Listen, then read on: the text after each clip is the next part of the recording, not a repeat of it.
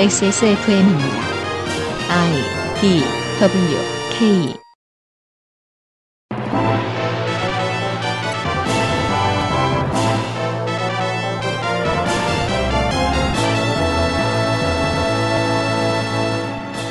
그것은 알기 싫다. 특별기획 22 국정감사 기록실 기획재정위원회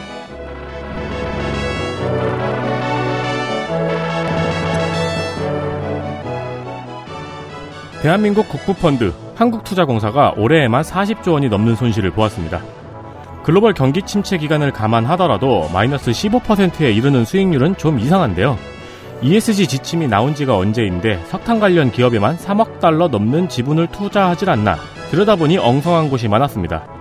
높지 않은 임금으로 현장에서 중요한 일을 하는 공무원의 급여 문제에는 세금이 줄줄 샌다는 표현을 아낌없이 쓰는 보수 언론만 보고 계신 시민들은 이런 곳에서 국부가 줄줄 새고 있는지 모를 수도 있습니다. 이런 것들을 발견하고 지적하는 시간 22 국정감사 기록실 기획재정위원회 시간입니다. 지구상의 청취자 여러분 안녕하십니까 윤세민 위원장입니다. 덕질 간사 인사드립니다. 안녕하십니까 홍성갑입니다. 트위터에서 비롯 언더바 트와이스님께서 네. 제가 백경양 질병청장을 그 보육원생에 비유한 것에 대해서 음. 아마 의도는 보육원과 유치원을 헷갈려서 이제 유치원생을 의도한 것 같은데 음. 이것은 유아에 대한 무례라고 지적을 해주셨습니다. 아 그렇군요. 네, 알겠습니다. 인정하고 사과드립니다. 어린이들을 만날 때마다 느끼는 건데요. 다시는 뭐 못하는 사람들을 어린이라고 불러서는 안 되겠다는 생각만 듭니다. 조건 없이 그래야 한다 하는 PC 마인드가 아니에요. 어린이들은 너무 대단합니다. 아 그렇죠. 성가비를 어린이에 비유한 적은 없습니다. 저는. 근데 어린이였으면 좋겠다는 생각은 한 적 있어요. 혼낼 수 있으니까 네가. 아니요. 가능성이 많으니까. 그렇죠. 앞으로 배울 것도 많고 예. 기회도 더 많고. 누가 많이 가르쳐 줄 거고 철이 들겠지. 아직 사랑도 나 받을 대신 때고. 누가 화도 내주고 오버뷰입니다. 일부 사청, 기재부, 국세청, 관세청, 조달청, 통계청을 소관하는 기재위. 돈 문제를 담당하지요. 한국은행, 수출입은행, 조폐공사, 한국투자공사, 재정정보원, 국제원산지정보원을 감사합니다. 공공자금관리, 국가채권관리, 국고금관리법을 소관하는 위원회이니만큼 올 하반기부터는 정신 바짝 차려야겠지만 이곳은 언제나 정쟁 최일선 위원회이기도 합니다. 네. 오늘과 내일은 정쟁 시간입니다. 어떻게 열심히 피해봤습니다. 저희가.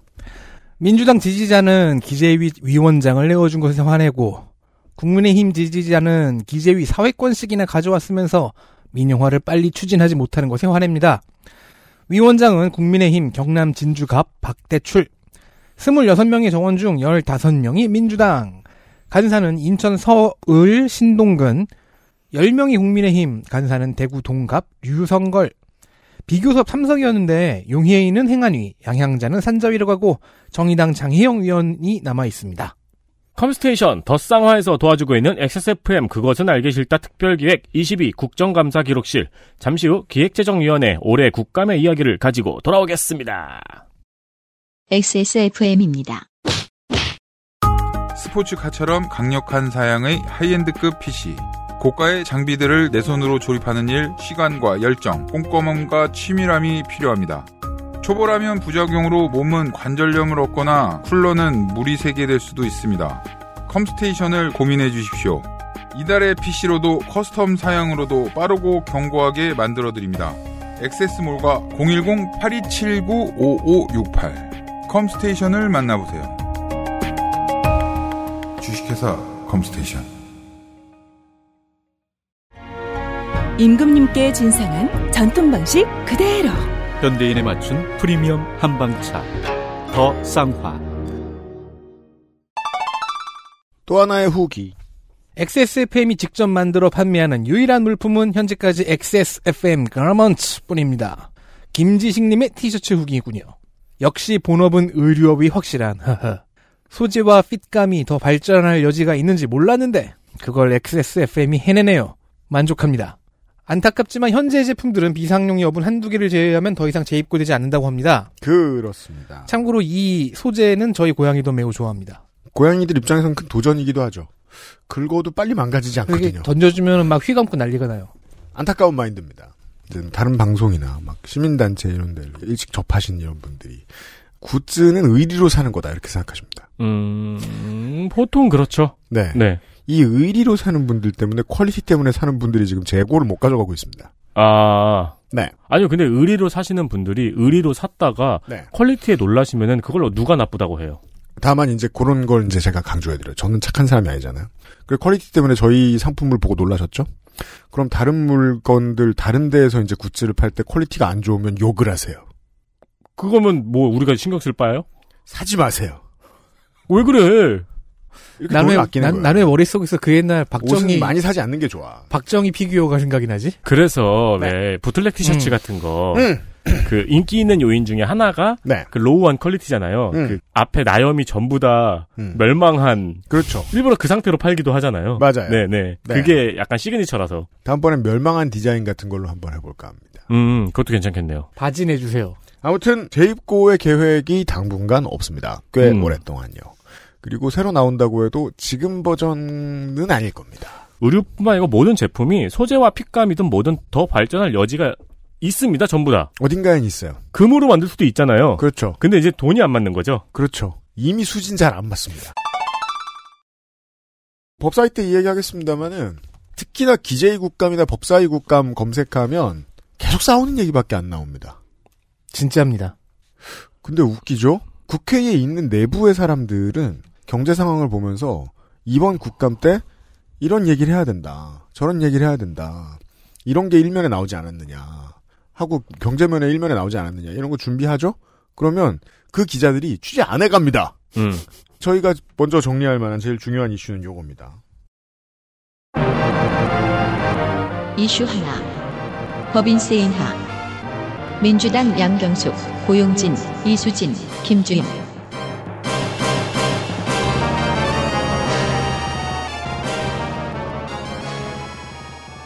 그나마 이 이슈는 이게 이제 정쟁 이슈와도 연관이 있기 때문에 언론 기사가 꽤 있는 음. 편입니다. 그나마 네.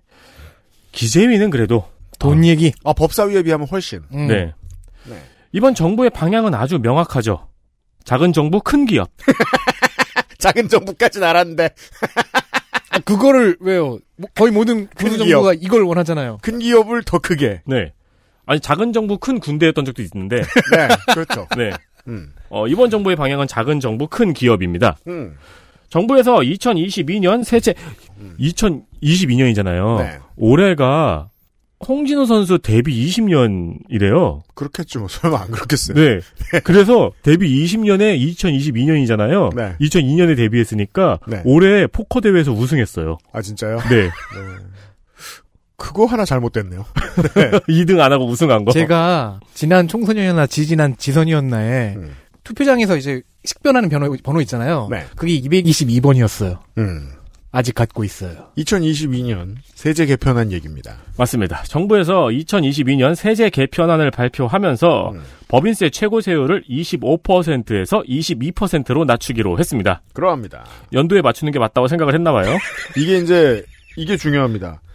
최저 세율을 올린다고 해서 세금이 어마어마하게 갑자기 더 거치지는 않습니다. 왜냐하면 가장 윗줄에 있는 대기업들은 최저세율에 적용되지 않기 때문입니다. 네. 하지만 최고세율을 낮추면 어마어마한 감세가 시행됩니다. 아, 그 얘기도 이따가 나올 겁니다. 네, 그리고 디폴트 말씀드릴 수밖에 없습니다. 감세라고 던져 놓자마자 영국은 총리가 잘렸어요. 음, 맞아요. 예, 도망쳤죠. 네, 과표 구간도 5억에서 200억 원 미만은 20%, 200억 원 초과는 22%로 단순화했습니다. 음, 과표 구간 5억 원 이하 중소 중견 기업에는 특례세율 10%를 적용 발표했고요. 음. 야, 이거 몇 년 전에 우리가 정리하느라 죽을 힘을 썼는데. 아, 그렇죠. 음. 이에 야당은 부자 감세라고 반대 입장을 냈고요. 음. 어쨌든 최고세율을 낮춘 거니까요. 음. 그럼요. 이에 대해서 국감장에서 추경호 경제부총리 겸 기획재정부 장관은 명언이 나왔어요. 음. 대기업을 부자다 아니다라고 보는 것에서 인식을 달리하고 있다고 답변했습니다. 아, 어려운 말입니다.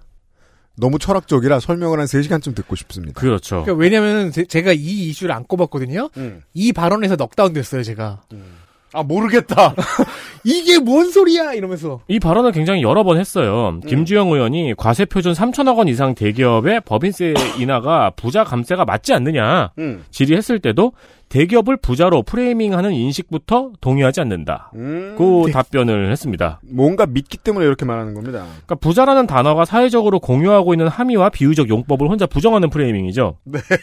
돈 많으면 무- 아니 그- 그냥 사전적 의미도 배신하잖아요. 옛날에 무슨 혐오 발언을 해가지고 친구가 음. 그 혐오 발언이다 음. 라고 하니까 그 친구가 음. 우리는 혐오를 어디서부터 정의할 수 있을까라고 답변한 적이 있거든요. 그렇죠. 그런 식이에요.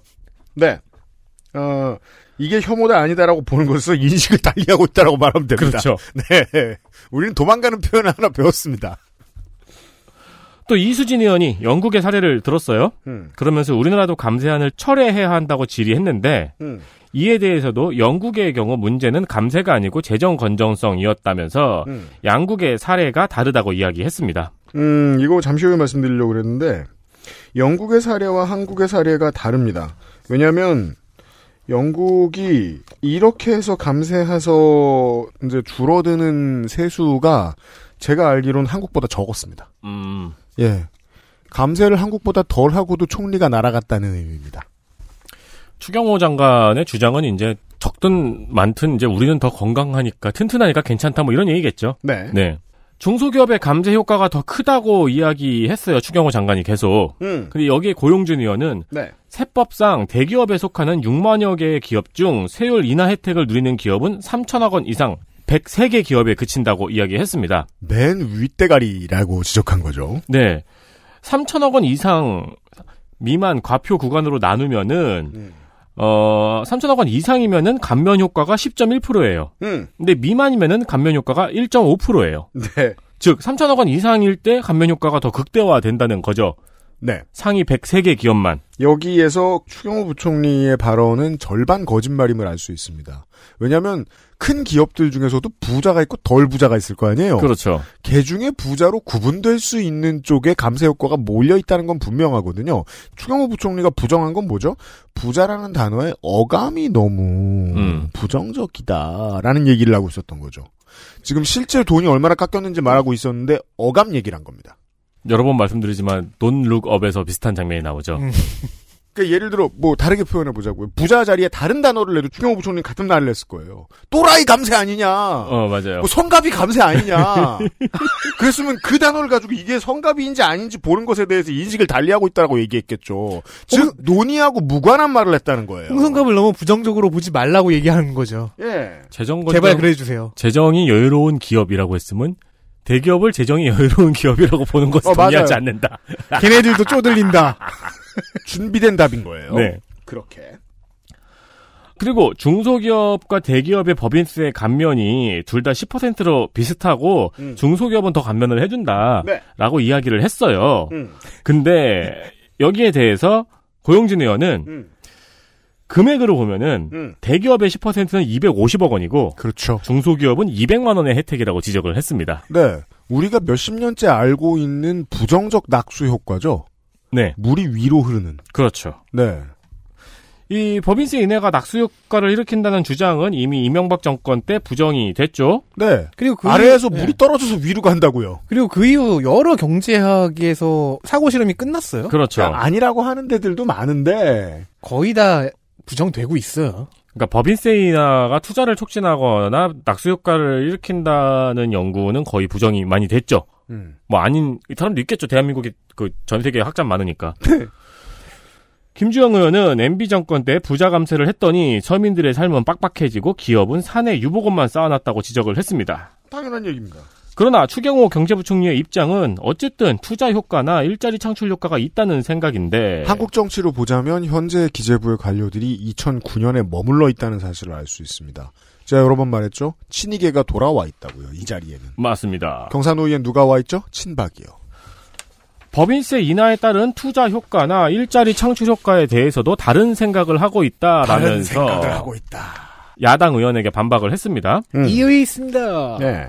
그러면서 이야기를 한 게 대기업도 주주수가 600만 명이다. 음. 누구 한 개인의 기업이 아니다. 네.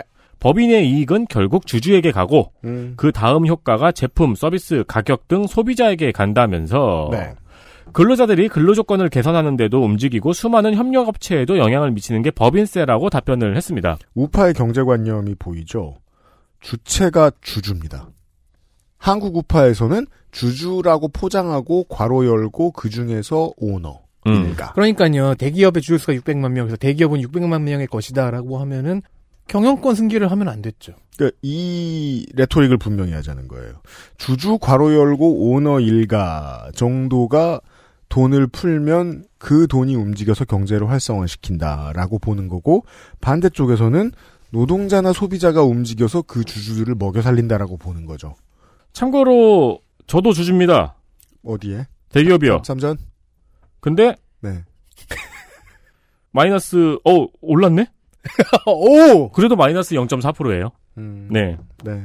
전혀 저에게 떨어지지 않고 있어요. 네. 그때쯤 빼라고 제가 저 유면상 PD한테 말했을 때 그 정도 수익률이군요. 어, 나 이거 빼야겠구나, 슬슬. 네. 이제 주주가 아니게 되길. 음. 그리고, 그리고 적금 들라니까 이 멍청아.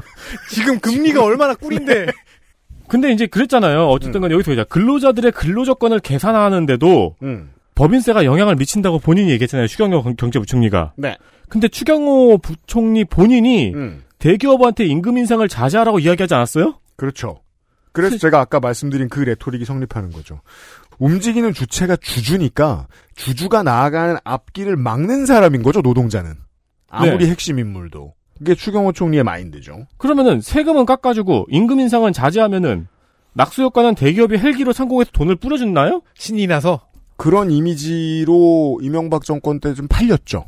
예. 아니 당장 임금 당장 낙수 효과의 가장 첫 번째인 임금 인상을 자제하라며. 그때는 자제하고 내년에 올릴 거라고? 네. 반면에 국민의힘은 당연히 법인세 인하에 힘을 실어줬습니다. 네, 여당은 수비해야죠, 국감 때는. 국민의힘 조혜진 의원은 법인세 감소로 대기업의 투자가 확대됐을 때 그럼 이 감소해줬는데 지금 투자 뭐 하고 있는지를 빨리 말해야죠, 아무튼. 협력체에 있는 중소 중견기업들과 골목 상권까지 다 영향을 받는 것 아닌가? 그럼요, 남는 돈으로 조스 떡볶이 만들고 이럴 테니까요. 네. 그렇죠. 쓸려 나가겠죠. 국민의힘 류성걸 의원은 법인세는 최종적으로 자연인에게 부담이 귀착되기 때문에 법인세 최고세율을 인하하는 것은 부자 감세가 아니다. 음, 네. 이게 너무 전통적인 얘기들이라 해석해드리는 게 부끄러울 정도입니다. 당신들은 부자한테 뜯어낸다고 뜯어내겠지만 그 부자는 월급을 깎을 능력이 있다고 라는 얘기죠. 그렇죠. 지난 정권 때 온 언론이 들고 일어나서 무슨 얘기했죠? 부동산 양도세 올리면은 부동산 가진 사람들이 월세 올릴 거야? 라면서 협박했죠. 음. 똑같은 레토릭이죠. 그렇죠. 네. 그리고 법인세가 최종적으로 자연인에게 부담이 귀착되지 않을 수 있는 방법이 자본주의에선 많이 있어요. 네. 그러지 못하게 할 수 있어요? 그렇죠. 네. 못하게 할 수도 있고, 일단 주주 자본주의만 잘 정착돼도 그래요. 네, 맞아요. 그리고 노조가 뭐라 하면 됩니다. 음. 그리고 우리가 대기업 거안 사면 돼요. 음. SPC 큰일 났죠, 지금? 그렇죠. 네. 네. 그, 아직도 모르시는, 저, 바쁜 청취자분들을 위해 알려드립니다. 베라도 에- SPC입니다. 배스킨 라빈스, 파스쿠찌, 예. 뭐 유명하지 베릭스나비스까지도 유명하고 지금 뭐 얼마 전에 그 손가락 절단 사건이 또 일어났죠. 베라 덕분에, 베라를 안 가서 이제 다른 아이스크림을 많이 먹어보게 됐는데, 알게 됐어요. 싸도 맛있더라. 예. 아이스크림 가게에서 사면 돼요. 어쨌든 야당 의원들이 계속 법인세 인하 철회를 요구하자 추경호 부총리는 일단 11월에 논의해보고 이야기하자는 입장을 밝혔습니다. 나 집에 보내줘! 라는 얘기입니다. 어, 굉장히 강경하게 철회는 없다고 못을 박았어요. 근데, 적어도 법인세 인하 문제는 시행령으로 힘듭니다. 네. 음. 어쨌든 이건 야당 동의를 받아야 하니까요. 국회 동의를 받아야 되니까요. 최종적인 하나의 숫자의 힘이 너무 크기 때문에 시행령으로 spin-off를 못 합니다. 네. 여기서 지금 보니까 조해진 의원과 류성걸 의원 것만 지금 갖고 오셨는데 음. 거의 모든 의원이 이 법인세 얘기를 했거든요. 음. 대부분은 안 듣느니만 못한 이야기들이었어요. 음. 이상한 근거를 끌어온다든가 음.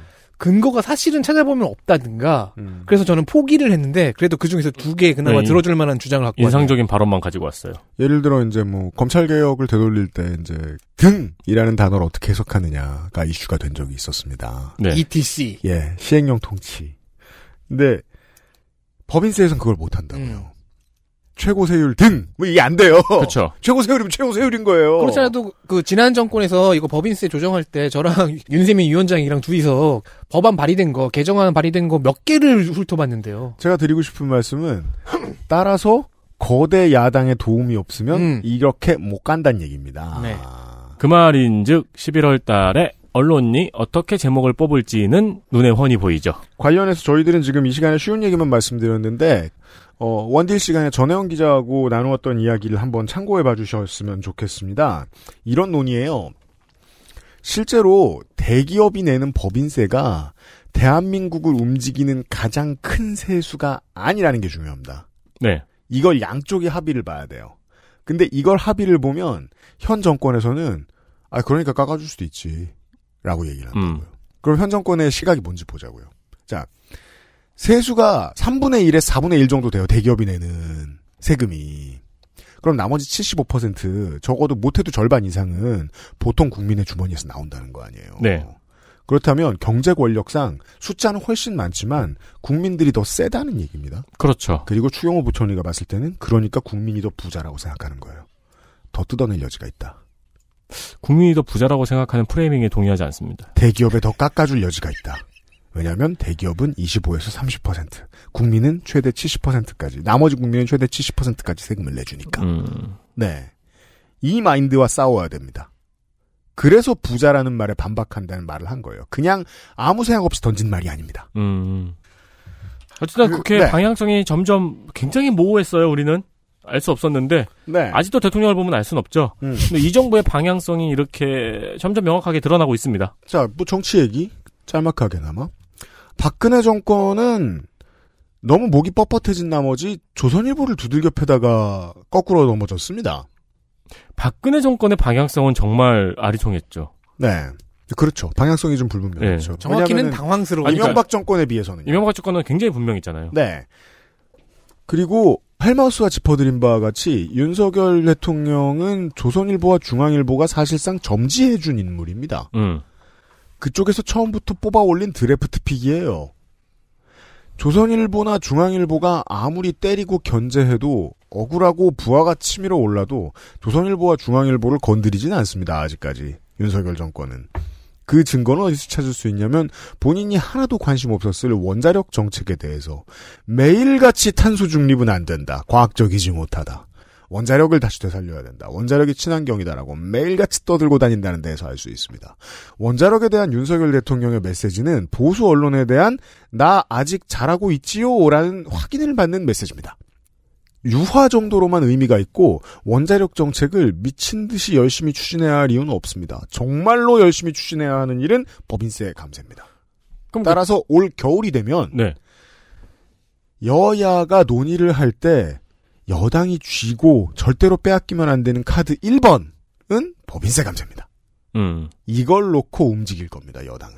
언론이 뒷배라면 언론의 뒷배에서 언론의 취향에 맞춰 가야 된다면 결국 자본이잖아요. 네. 네, 결국 자본의 취향에 맞춰 가야 되는 거고. 그렇죠. 그리고 법인세에 대해서는 이제 11월에 예산안 심의하면은 분명히 이제 그 기사는 나오겠죠. 기업 발목 잡는 민주당. 어, 그럼요. 다음 보실까요? 이슈 둘3.3 민주당 김주임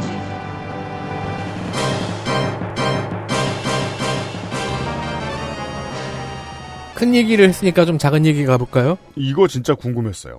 다들 3.3 이라는 플랫폼을 아실 것입니다. 저 네. 한번 써봤어요. 요즘 광고비 음. 제일 비싼 연예인이 모델이었잖아요. 이 관련 이야기가 김주영 의원실에서 나왔는데 음. 원래는 제가 이 이슈를 탈세와 체납 이슈랑 묶어서 세금이라는 테마의 이슈로 하려다가 네. 따로 뺐어요. 얘기를 들어봅시다. 이건 절대로 제가 홈택스와 손택스 양쪽에서 알 수 없는 이유로 인해 소득 신고를 마무리하지 못하고 있어 빡쳐서 이러는 게 아닙니다. 음. 절대 아닙니다. 다시 깔아봐요. 화를 뜨고. 그러니까 받을 돈을 못 받을 순 있어도 안 되진 않을 텐데 그냥 저는 이제 슬슬 마음속에서 그 환급금을 놓아주면서 다음 다음 다음만 눌러도 그래 국가 재정에 기여할까 이러고 있어요. 한국인이 얼마나 분노가 심한 사람들인데 그래도 한국인들이 성질 누그러뜨리는 훈련을 국가가 시켜줍니다. 아무튼 깔아봐 지웠다. 아무튼 저는 3.3이 한창 광고를 할때 음. 그걸 아무리 봐도 믿음이 안 가서 안 썼거든요. 음. 근데 3.3에 가입해서 홈택스 보안 정보를 넘겨주면 음. 이 플랫폼은 회원의 모든 세무 정보를 받아와요. 국세청에서. 음. 그래서 세무 대리인에게 넘깁니다. 원래는 세무 대리인과 맡기는 손님의 사이의 관계인데 그 사이에 브로커가 하나 낀 거고 그게 플랫폼이 된 거죠. 그걸 일괄적으로 해주니까요. 음. 그럼 세무 대리인이 환급 여부 점검해서 국세청이 또 대리로 환급 신청을 해주는 그런 구조입니다. 음. 자, 이 구조에서 얻게 되는 회사가 얻게 되는 세무 정보는 개인정보보호 원칙에 따라 일정 기간만 갖고 있다가 파기한다고 하지요. 음. 액세스몰도 그렇게 합니다. 저희는 근데- 뭐 여러분의 뭐 저 계좌 정보를 파악하진 않으니까요. 아무튼 저희는 법대로 하면 빨리빨리 지워야 됩니다. 근데 이거 세무 대리인한테 넘기는 게 아니지 않아요? 한 2분 만에 나오던데? 3.3을 이용해 보잖아요. 음. 개인정보 동의를 하고 넘기잖아요. 음. 그럼 내 환급액이 한 2분 만에 나온다고. 아, 환급액 산정이 음. 네, 근데 환급액이 그 신청이 들어가서 나온 다시 그 환급금이 들어오는 건 좀 시간이 걸리잖아요. 아, 그때는 세무 대리인이 음, 한다. 그렇죠. 아. 그 신청은 세무 대리인이 해주는 거죠. 음. 자, 지금 말했죠. 약간 불안한 부- 부분이 있긴 있습니다. 음. 왜냐면 그 정보, 음. 내 세무 정보는 청취자 여러분이 액세스몰에서 그 XSFM 가먼트 살때 제공하는 개인 정보와는 차원이 다릅니다. 그럼요. 소득 자료잖아요. 그리고 소득 자료는 개인의 삶을 꽤 담고 있어요. 개인 정보 중에서는 민감 정보로 분류됩니다. 저도 그런 생각 많이 이제 연말이 되면 이제 회계사님께서 카드 사용 내역 이제 쭉 뽑아가지고 음. 어떤 게 업무고 어떤 게 뭐 이건지 확인 좀 해달라. 음. 그럼 쭉 봅니다. 그때 이제 깜짝 놀. 내가 양꼬치 이렇게 많이 먹었어. 근데 다행히 양꼬치는 다 업무네요. 나는 내 삶은 편의점에 매여 있구나. 뭐 등등등 이런 것들을 알 수 있잖아요. 그리고 그리고 그 여기 왜 갔지? 뭐 이러면서. 그리고 그 세무사님은 UPD의 인생을 잠깐 들여다본 거죠. 그렇죠. 그래서 개인정보 보호법을 위반할 소지가 좀 있어요. 음. 그래서 바로 이런 내용의 똑같은 질의를 정무위에서는 강병원 의원이 했고요. 음. 기재위에서는 김주영 의원이 했는데요. 물론 두 사람 다 좀 포멀한 내용이었습니다. 하지만 실제로 안에 가지고 있는 마인드는 마치 우리가 의료 민영화 이야기하고 의학 분업 사이에 최초로 들어온 빌런이잖아요. 닥터 나우가. 음. 우리 지난 시간에 그런 얘기했다시피 플랫폼이 들어와서 몸 망가지는 거 없나에 대한 본능적인 두려움이 있는 거죠. 그걸 지금 야당 의원들이 보여주고 있는 겁니다. 그래서 정무위에서는 개인정보 보호법 관련 쪽에 초점을 맞췄고 네. 여긴 기재위잖아요. 음, 그리고 국세청 감사잖아요. 네. 김주영 의원은 세금 얘기를 해봤습니다. 음, 세금 환급해준 자들이 내야 할 세금. 음. 먼저 3.3을 써봤냐는 질문에 대해 김창기 국세청장은 써봤다고 대답했는데요. 음. 3.3이 지금까지 환급 받아준 고객들에게 환급을 해서 돌려준 총액에 대해서는 답하지 못했습니다. 음. 그래서 안 써보셨네로 의원은 응수했고요. 그러니까 좀, 좀 너무한 게 본인이 써본 거랑 국민들이 환급받은 총액을 아는 거랑 좀 다른 얘기라. 아, 왜냐면은 어플리케이션 내에서 네. 지금까지 5,022억 원을 환급해줬다고 광고하고 있거든요. 저도 그게 좀 의문스럽더라고요. 이게 공개돼도 되는 것인가? 혹은 정확한가? 등등요. 광고에 따르면 1인당 평균 17만 원이라고 한답니다. 이 평균은 진짜 의미 없지, 근데.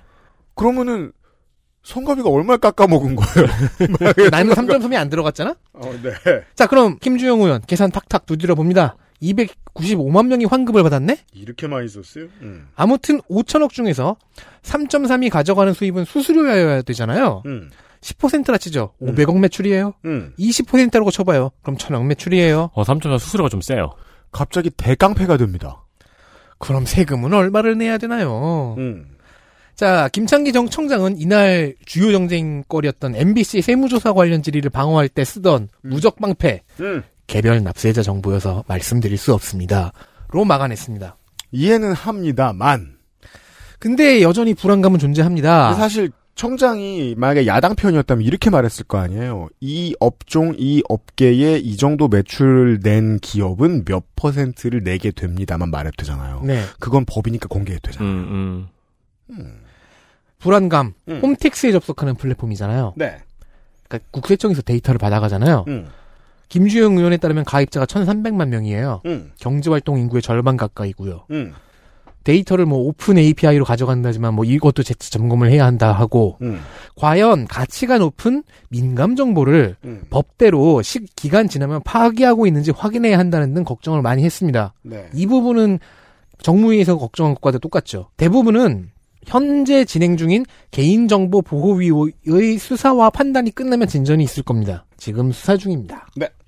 김창기 청장은 3.3의 필요성이 줄어들도록 환급 절차를 편리하게 바꾸는 중이라고 답변을 했습니다. 그런데 왜 저는 자꾸 인증 절차에서 완료가 안 되고 먹통이 되는 걸까요? 네. 3.3에 가입하고 싶어집니다. 인증을 못 한다고?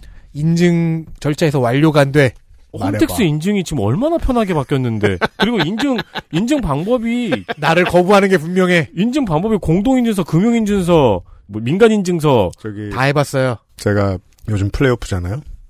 우리 감독님 인터뷰를 보니까 화내니까 못한대요 더. 음 그러니까 우리는 화를 내지 말고 성가비를 앉혀놓고 한번 로그인하는 걸 봅시다. 그렇죠. 오늘 브루클린 네츠 그 다음에 연락해든지 뭐 어떻게. 오늘 브루클린 네츠 우리 감독님은 화내다가 퇴장 당하셨는데. 그분은 네. 아니 근데. 홈택스가 3.3보다 편해질 수는 없는 게 제가 써보니까 음, 3.3 같은 경우에는 내가 아무것도 안 해요. 음, 네, 그냥 넘기면은 알아서 환급금이 나와서 그걸 받는 거예요. 음. 그래서 저는 홈- 나한테 지금 마케팅 하는 건가? 홈택스에서도 해보고 음. 3.3에서도 해봤는데 3.3은 이제 수수료가 셌어요 그때 음, 한 20%가 20, 10% 넘게 가져갔어요. 음. 둘다 해보고 수수료 제외하고 3.3이 높으면 여기서 받고 홈택스가 높으면 여기서 받자 음. 했는데 3.3이 높아서 거기서 받았어요 그냥. 네. 근데 이제 문제는 뭐냐면은 3.3은 도대체 이 금액이 어떻게 나왔는지 내가 몰라요. 음. 음. 자, 이게 이 3.3 관련된 이슈는 두 가지 이야기, 중요한 이야기를 담고 있습니다. 하나는 기본적으로 IT 기업의 개인정보 유출에 의한 문제인데요. 법이죠. 그렇죠. 근데 이게 요즘 이런 거 아세요? 이런 것까지 발전했더라. 저희 집에 두 명이 사는데 두 명이 같은 와이파이 쓰잖아요. 음. 네. 옆 사람이 물건을 보죠? 그럼 그 옆 사람한테 광고도 뜹니다. 음, 그거는 오류네 살짝. 하지만 인터레스트가 겹칠 확률은 높잖아요. 아 그렇죠, 그렇죠.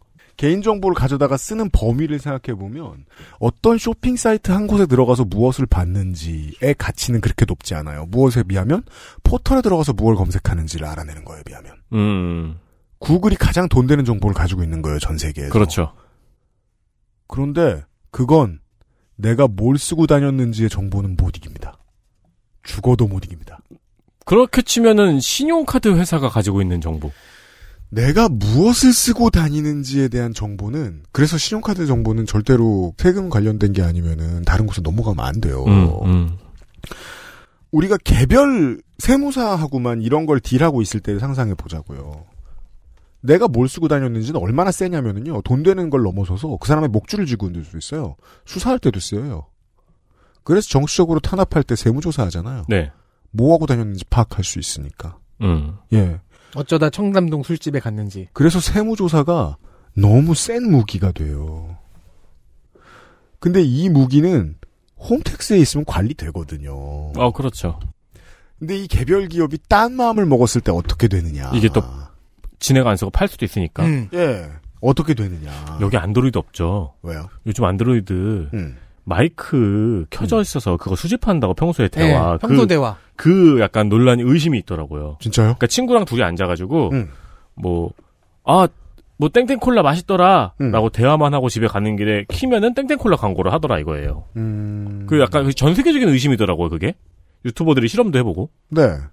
요즘 그런 경험 많이 하잖아요. 뭐 네. 생각하면 뜨고. 어, 그쵸. 그런 것도 있어. 그건, 그런 것도 있어. 그거는 뭐 전파 무기인가? 그러니까 개인정보 관리 영역에 있어서 가장 무서운 분야 중에 하나이기 때문에 이거를 미리 얘기를 해둬야 되는 거고 이건 여야 가리지 않고 했어야 되는데 어, 여당은 별 생각이 없었던 것 같고 아, 근데 이 플랫폼 같은 경우에는 이렇게 확실히 모든 직능 단체와 대립하는 플랫폼들이 나오고 거의 모든 분야에서 플랫폼들이 나오잖아요. 네. 나올 때마다 똑같은 갈등이 재현이 되잖아요. 음. 이거는 담당하는 기관이 하나가 있어야 되지 않을까 싶은 생각이 드네요, 이제는. 나머지 하나는 업계 또 하나의 문제죠. 이게 이제 자본이 사람들의 삶을 파먹는 방식이잖아요. 어떤 전문직은 먹고 살만한데 그 전문직을 하나씩 하나씩 파먹어가지고 수수료를 받아내는 방식이란 네. 말이에요. 지금 한국 같은 경우에는 동아시아 전체가 다 그렇습니다만은 음식 배달이 워낙 활성화돼 있어서 요식업 자영업자들이 기본적으로 세금 외에 다른 돈을 뜯기는 시스템이 완전히 구축이 됐죠. 음. 우리가 닥터나우를 얘기하면서도 말할 수 있는 게 그거거든요. 만약에 닥터나우가 정말 성공했고 어, 현 여당 정, 정부 여당이 이걸 완전히 방치하면 약사들한테 그 마수가 뻗칠 겁니다. 음. 약사들의 기본적인 수익이 줄어들 거고 약사가 다 뭡니까? 동네의 내 주치들이 예전보다 가난해질 거예요. 그래서 지금 약사회랑 의사협회에서 의협에서 반대를 하고 있는 거고요. 네. 그리고 여기에서는 세무사와 회계사죠. 그렇죠. 그리고 이 닥터나우 케이스도 그렇고 이 케이스도 그렇고 동일한 결과 부작용을 하나 더 가지고 옵니다. 전문 서비스의 수준이 낮아집니다. 네. 네. 단점만 있다고는 아니 장점이 많아요. 아, 그럼요. 말을 못해요. 그리고 이제 플랫폼 기업이라는 게 인류 문명에 출현하고 나서 지금은 일단은 그들이 villain의 역할로 점점 굳어져 가고 있기는 한데 아직은 과도기예요. 그렇죠. villain일 수도 있고 아니면은 다시 역할을 바꿔서 뭐 dark hero가 될 수도 있고 어떻게 될지는 몰라요. 그런데 이런- 지금 현재 과도기에서는 일단 villain의 비중이 좀 커요. 이런 철학적인 논의까지 할 수 있겠죠. 시간이 한 10년, 15년 지나 보면 이 파고를 슬기롭게 헤쳐나간 국가와 완전히 헤집어진 국가들로 음. 나눌 수 있을 겁니다. 자본주의 같네요. 네. 국가와 기업의 싸움입니다. 가장 최전선의 전장은 이런 겁니다. 대우조선해양. 이슈 셋. 대우조선이 내야 할 이자. 국민의힘 김상훈.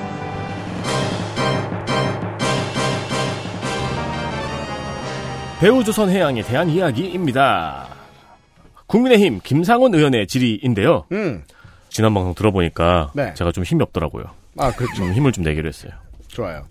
수출입은행에서 출입은행 2016년 2016년 2016년에서 2018년 사이 2조 3,300억 원 규모의 음. 대우조선 해양의 영구채를 사줬어요. 네. 21년까지 연 1.0% 금리예요, 일단. 일단 뭐 망한 회사니까 그리고 국가가 관리하기로 했으니까 이 정도로 돈 쓰는 건 뭐 괜찮습니다. 여기까지는. 그렇습니다. 그러니까 수출입은행에서 대우조선 해양의 영구채를 2조 3,300억을 사줬고 이 금리는 2021년까지 연 1.0%예요. 음. 음, 엄청 싸죠? 네. 그리고 2022년부터 같은 신용 등급의 무보증 회사채 금리에 0.25%를 더한 금리를 적용하기로 했습니다. 음. 말이 어려운데 네. 쉽게 말하면은 싸게. 음, 그러니까 5년 뒤에 5년까지는 금리를 1.0%를 받고 음. 5년 뒤부터 금리를 매년 조금씩 올리겠다. 음. 음, 음. step-up 이자율이라 근데 그렇게 많이 올리진 않네요. 네. step-up 이자율이라고 하더라고요. 왜냐면은 그때만 해도 이렇게까지 오를 줄 몰랐거든요. 네. 왜냐면 이제 그때의 같은 신용 등급의 음. 금리에 거기에 플러스가 더 되는 거니까 예. 예. 여기까지는 자연스럽습니다. 왜냐면은 시장으로 다시 돌려보내기 위한 체질을 만드는 과정이니까 언젠간 이자를 높게 받아 제대로 받아야죠. 그렇습니다. 그게 이제 2021년까지만 1.0% 받기로 하고 올해부터 올리기로 했잖아요. 음. 근데 작년 말에 대우조선 해양을 현대중공업이 인수하려고 할 때이 음. 금리 인상을 1년 더 유예하기로 했어요. 그죠. 갑자기. 어, 갑자기 봐준다. 음. 그리고 하나가 인수하려고 할때 음. 5년 동안 유예하기로 했어요. 자. 와 엄청 버졌다. 2조 3천억에서 금리를 한참 올릴 수 있는 걸 1%로 동결해줬다. 어마어마하게 봐줬습니다. 즉 원래대로라면 올려받기로 한 이자를 5년간 안 올려받기로 다시 결정을 한 겁니다. 자, 원금 얼마? 2조 3천억 원이라고. 아니 그렇게 많이 엄청나게 많이 올리는 것도 아닌데 이걸 왜? 아니요 많이 올리는 거예요. 아 그래요? 네. 왜냐면 왜냐면- 0.25%만 올리는 게 아니고 음, 아, 아 이해했어요. 음, 그리고 금리 레벨에 맞춰야 될 거 아니에요. 음. 그렇죠. 김상원 의원의 지적은 원래대로 이자를 받으면 5년간 받았을 이자가 1조 300억 원이에요. 그래, 아랫줄만 보면 답 나오잖아. 예. 근데 이거를 수출입은행이 받아야 될 이자잖아요. 음. 대출은 장사잖아. 예. 근데 이거를 유예했으니까 공공기관이 손해를 본 거다. 음. 1조 300억 원을 손해 보는 거예요. 즉 특혜나 배임이 아니냐는 지적을 한 겁니다. 나라 돈 1조 300억 원을 까버리고 그러니까 국민들이 돈을 더 내도록 하고 기업에게 특혜를 주기로 한 어떤 소수의 관료가 있는 거 아니냐는 질문입니다. 맞습니다. 나라가 회사에 돈을 빌려주면서 5년 뒤부터 이자를 올려받기로 했는데 그걸 또 5년간 봐준다는 이야기니까 당연히 공공의 손해지요. 음. 수출입은행의 윤희성 은행장은 이렇게 대답을 했어요. 음. 현재 대우조선의 경영 상황이 열악해서 음. 인수된 이후에도 경영 정상화까지 시간이 필요하다. 내가 봐줬다. 채권 회수율이 떨어지는 것보다는 낫다는 판단에 그 방향으로 합의했다. 이 조건 걸고 내가 걸었든지 한화 쪽이 걸었고 서로 서로 오케이 했다. 그렇습니다. 자인한 겁니다. 네. 정리해서 보면 어쨌든 대우조선 해양에 또 공공이 돈을 퍼주고 회수를 안 했습니다. 네. 그러니까 대우조선 해양의 재무 상황이 열악해서 또 공공의 돈을 손해 보겠다는 거고 이거를 하나가 인수하죠. 네. 아니 그러면은 수출입은행이 하나든 대우조선 해양이든 그렇게 한번 봐줬으면은 음. 뭘 줬으면은 대가로 뭘 받아오든 해야 될 거 아닙니까? 네. 김상원 의원이 이거 배임 아니냐고 물어봤어요. 음. 수출입은행장은 경영 상황이 열악하니까라고 했죠. 네. 아유 불쌍한 친구예요. 음. 대우조선은 하청노조에 손해배상을 청구하지 않으면 주주에게 배임죄에 해당한다고 이야기했어요. 음. 그리고 철저히 법과 원칙에 따라 대응한다고 했어요. 그 불쌍한 친구가 밑에 친구들 때리는 건 봐줘요. 음. 그러니까 지네가 하청노조에 손해배상 청구하지 않는 건 배임이고 음. 지네가 이자 안 내는 건 배임이 음. 아니라는 거죠, 국가는. 네. 그리고 하청노조의 역 대 최다 금액인 470억 원의 손해배상을 청구했습니다. 그렇죠. 자, 봅시다. 그냥 철저하게 시장주의자처럼 굴어봅시다. 직원들한테 월급을 안 올려준 비용만 해도 수백억이고, 근데 그거 가지고 돈을 달라고 집회를 했더니 470억 원의 손해배상을 청구했고, 그걸 청구한 주체가 국민에게 끼친 손해 금액은 지금 나와 있는 것만 해도 1조 300억 원입니다. 올해 결정된 금액만. 따라서 수출입은행과 경영진이 노조보다 한 수십 배의 손해를 끼치고 있는 건 분명합니다. 시장주의자의 입장에서 봐도 그렇습니다. 그렇습니다. 하청노조의 손해배상을 청구하지 않으면 주주들에게 배임죄에 해당한다. 환노위 국감에 박두선 대표가 나와서 노조에 대한 손해배상 청구에 대해서 준법 경영 준수를 위해서라고 했어요. 준법 경영 준수를 해야 하니까 노조에 손배소를 청구했다라고 말합니다. 그럼 니네도 준법 경영을 하셔야죠. 네. 왜 자꾸 나라에서 돈을 받아서 쳐 드십니까? 이자 그렇죠. 좀 내요 이자. 네, 수출, 그니까 이, 이, 모피아 이야기인데요, 이거는. 더 나아가서는 한화 얘기거든요. 한화 얘기 내일 좀 더 해보겠습니다. 이슈 넷 온실가스 정의당 장혜영 국민의힘 김영선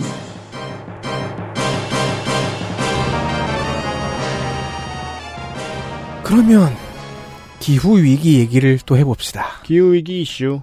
왜냐면, 이제 기후 위기에 대처하지 않으면 기업이 돈을 못 버니까요? 네. 이쪽은 거의 장혜영 의원이 전담 마크 했습니다. 음. 기후 위기 대응과 관련되어 예산을 짤 때 하는 그것이 있어요. 네. 온실가스를 얼마나 배출하는가를 체크해서 감축하는 분야면 예산을 더 주고 많이 배출하는 분야면 추진 방식을 바꾸고 하는 제도가 지난 정부에서 만들어졌습니다. 네. 온실가스 감축 인지 예산제라는 겁니다. 네, 요 며칠 전에 대통령이 그게 과학적이지 않다라고 애둘러 지적했죠. 이게 이제 3단계로 나뉘어서 천천히 준비를 했고요. 아니 문과가 과학 되게 좋아하네. 과학 되게 좋아해. 과학 방역. 어, 네. 금년부터는 이제 시범 분류 적용 단계에 들어가요. 물론 문과 혐오를 할 수는 없어요. 인수위원장이 만든 단어라서. 아 그것도 그러네요. 네. 그리고 우리 다 문과. 음. 아무튼 이제 시범적으로 분류부터 음. 적용을 해봅니다. 음. 근데 기재부가 예산 작성이 소극적인 것 같아요. 하고 싶어 하지 않는다. 그게 감축 사업은 제대로 분류를 했어요. 음. 근데 배출 사업은 제외를 한 거예요. 무슨 소리야 이게? 아니 배출을 하니까 감축하라고 하는 거 아니야? 그렇죠. 근데 왜 또 배출을 했으니 감축들이 옵니다예요 왜? 이유는 불이익 우려. 불이익을 주라고. 배출 사업으로 분류가 되면 불이익을 받을 수 있으니까 음. 그쪽에서 사업들이 분류를 회피하거나 과소 분석을 시도할 가능성이 있다. 그래서 아예 배제했다. 이게 무슨 말이지? 그쵸 이해가 안 되죠. 아니 아니 전 이해는 됐어요. 그 저 성범죄자 판결할 때 일부 판사들 같은 태도 아니에요. 네 맞아요. 예. 근데 이 제도는 원래 불이익의 가능성을 줘서 음. 직접적으로 주진 않지만 음. 가능성을 줘서 온실가스를 덜 배출하는 쪽으로 추진 방법을 바꾸게 하는 제도잖아요. 음. 그런데 불이익을 우려해서 배출 사업을 체크를 안 했대요. 제가 항상 식약처 대단하다고 칭찬하잖아요. 식약처 공무원들 마인드로 하면은 이거 과소 분석 얄짤 없습니다. 네. 얼마든지 할 수 있어요. 분석 제대로. 그, 아무튼 그래서 제도 실행 초기다. 그래서 네. 단계적으로 하자는 게 기재부의 결론입니다. 싫다 하기. 심지어 이거는 10월 1일에 있었던 최종 회의에서 민간 위원들이 반대했고요. 음. 환경부의 연구 영역에서도 감축, 중립, 배출 세 가지 분류를 하라고 했는데 기재부가 이렇게 강행했습니다. 그러니까 제가 이제 안타까운 게 이거예요. 지금 저희들 녹음하고 있는 이번 주 초의 가장 큰 이슈는 김진태 50조 사태거든요. 음.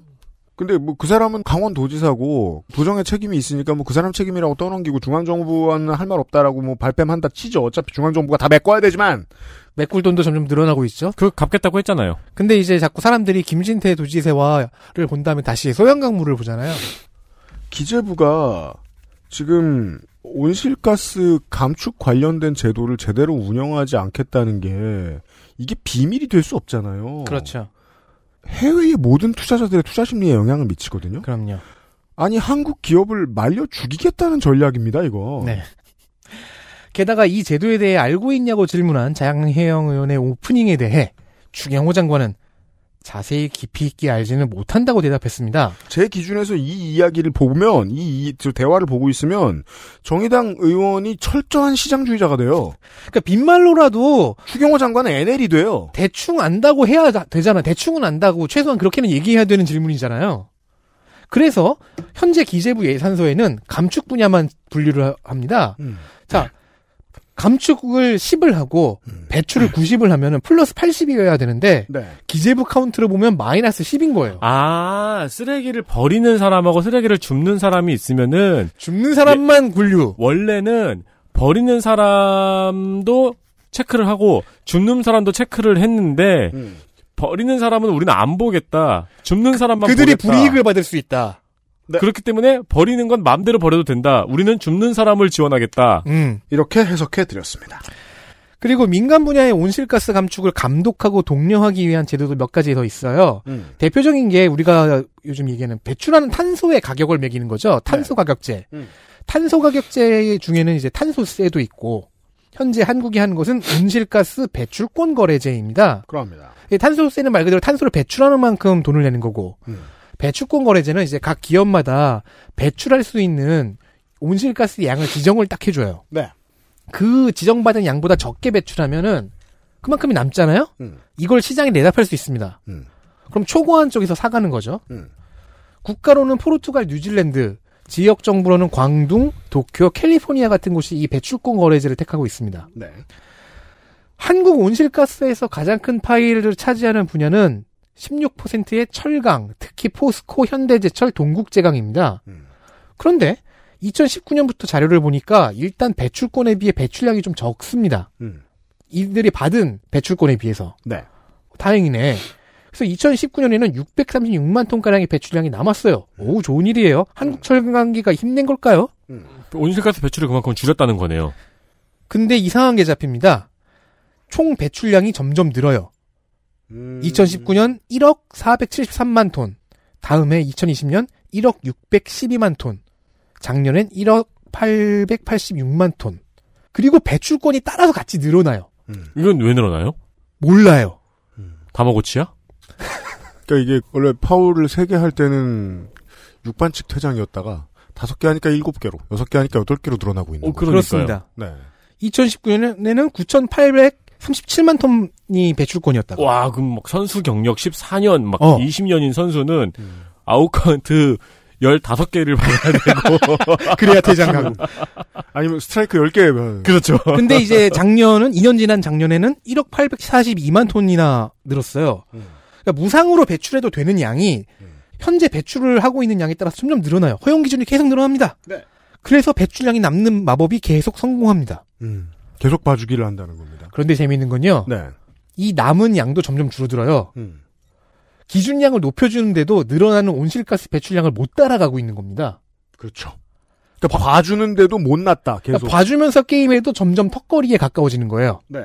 그럼 할당량, 무상 할당량을 계속 올려주면서 돈이라도 받았을까요? 음. 지금 말했잖아요. 무상이라고요. 그냥 버리고 있는 거예요, 막. 증가도 무상으로 해줬습니다. 그러니까 무상 할당량이 무상으로 증가 중입니다. 근데 왜, 왜 이거를 증가를 해주는 거예요? 몰라요. 아, 몰라요? 네. 그냥 기재부가 올려주고 있어요. 네. 기업 엄청 봐줍니다. 어, 올려주는, 그러니까 올려주는 근거가 중요한데 그게 없다. 음. 대답을 안 해요, 주경호 장관은. 아유, 이런 기재부가 정말 이번 정부가 얼마나 반갑겠습니까? 그래서 장희영 의원실은 추경호 장관에게 미국 피터슨 국제경제연구소의 연구 용역 보고서를 들이밀었습니다. 음. 이건 심지어 기재부가 의뢰한 연구 용역이에요. 금년 7월에 나왔고요. 제목은 한국은 유럽연합과 미국의 탄소 국경 제한에 취약한가? 음. 즉 탄소에 제대로 가격을 매기지 않고 계속 무상으로 배출할 수 있게 해주다 보면은 우리 수출에 문제가 생길 수 있다는 얘기입니다. 네. EU와 미국은 탄소 국경 조정 제도와 그리고 청정 경제법을 발의하고 있습니다. EU는 이미 탄소 국경 조정 제도를 실행했어요. 그럼요. 몇몇 수입품 분야에 관세를 매기는 겁니다. 음. 그럼 무슨 기준으로 제품 생산을 할 때 발생하는 직접 간접적 탄소 배출량과 원산지 이 경우에 우리나라죠. 우리나라에서 부과하는 탄소 가격이 반영이 됩니다. 당연히 철강, 전기 이런 분야들이 들어가요. 네. 미국의 청정경제법은 아직 통과는 안 되는데 비슷한 내용입니다. 탄소 배출량이 높은 특정 제품에 탄소세라고 부과하는 겁니다. 우리가 지금 만들어내는 자재가 아무리 quality가 좋아도 앞으로 안 팔리거나 가격이 높아지는 거죠. 시장에서. 아니구나. 그냥 안 팔릴 걸 각오해야 되는 네, 거죠. 그 시장에서 가격 경쟁력이 급격히 떨어지는 거예요. 네, 그러니까 수출 절벽이 다가온다는 얘기입니다. 그 대표적인 게 EU와 미국이고요. 음. 따라서 무상으로 그 배출 허용량을 늘려주고 있는 지금의 상황이 수출 산업에 타격을 입힐 수 있다는 지적이 나올 수 있는 겁니다. 그렇죠. 그 다시 한번 왜 기재부 앞에서 정의당 국회의원이 훨씬 더 시장주의자처럼 보이는 상황이 만들어지냐는 겁니다. 이 와중에 탄소의 가격도 문제가 됩니다. 음. 한국의 탄소 가격은 1톤당 15.9달러로 중간쯤이에요. 근데 이제 IMF와 세계은행 등은 올려야 한다고 다 주장합니다. IMF의 의견으로는 75달러, 세계은행 의견으로는 2030년 기준 50에서 100달러까지는 올려야 된다고 합니다. 어, 엄청난 차이가 나네요. 4배에서 7배 정도를 올려야 그러니까. 되잖아요. 물론 이거는 이제 한국만의 잘못은 아니고 전 세계가 지금 다 낮은 거예요. 음. 어쨌든 환경부 용역 보고서도 나옵니다. 피터슨 연구소 보고서가 똑같은 말을 해요. 음. 그러면서 배출권 거래제의 할당량 중에서 유상 할당량을 늘려라. 음. 무상으로 주지 마라. 네. 그 외에 다양한 세금을 부과하자. 음, 당연한 지적입니다. 뭐 배출권 중에서 유, 유상 할당량이 생긴다는 건 약간 탄소세 같은데 실제로 국민의힘 김영성 의- 의원은 탄소세를 검토하자고 주문했습니다. 음. 한국의 기후 대비 예산 중에서 R&D 예산이 22.4%밖에 안 된대요. 음. 그리고 그 중에서 500억 이상의 프로젝트가 하나도 없습니다. 네. 한편 한국에는 공항이 15개가 있어요. 어, 네. 김포, 김해, 제주, 대구를 제외한 모든 공항이 손실을 보는 중입니다. 그렇군요. 그냥 손실도 아니고 평균 활주로 활용률이 4.5%입니다. 음. 거의 안 쓰인다는 얘기죠. 네. 그리고 장희영 의원실은 공항 건설을 탄소 배출로 치환해봤습니다. 음. 사실 공항 운영도 탄소 배출이지요. 네. 왜냐하면 슬슬 세계적으로 공항 증설을 꺼리기 시작했거든요. 음. 영국의 히드로 공항, 싱가포르의 창이 공항, 프랑스의 샤를드골 공항 확장 계획을 연기 내지는 폐기했습니다. 음. 스웨덴은 스톡홀름의 브롬마 공항을 아예 폐쇄해버렸습니다. 프랑스의 경우엔 법으로 철도를 통해 2시간 30분 이내에 거리 갈 수 있으면은 비행기 띄우지 말라고 그랬고요. 어. 오스트리아는 아마 이게 시행령이었던 것 같은데 철도로 3시간 이내의 거리 비행기 다니지 말라. 어, 우리나라 같은 경우는 제주도를 제외한 국내선은 아예 다닐 수가 없네요. 그 예를 들어 김포에서 청주는 가면 안 되죠. 네. 네. 김포에서 무안 정도부터는 가도 되죠. 반면 한국은 최근 3년 동안 공항 예산의 76%가 공항 관리와 신규 공항 건설에 쓰이고 있습니다. 음. 현재 추진 중인 신공항이 8개래요. 음. 예비 타당성 조사 제도가 시행된 후에는 단 하나의 사업 계획도 탈락하지 않고 모두 추진됐습니다.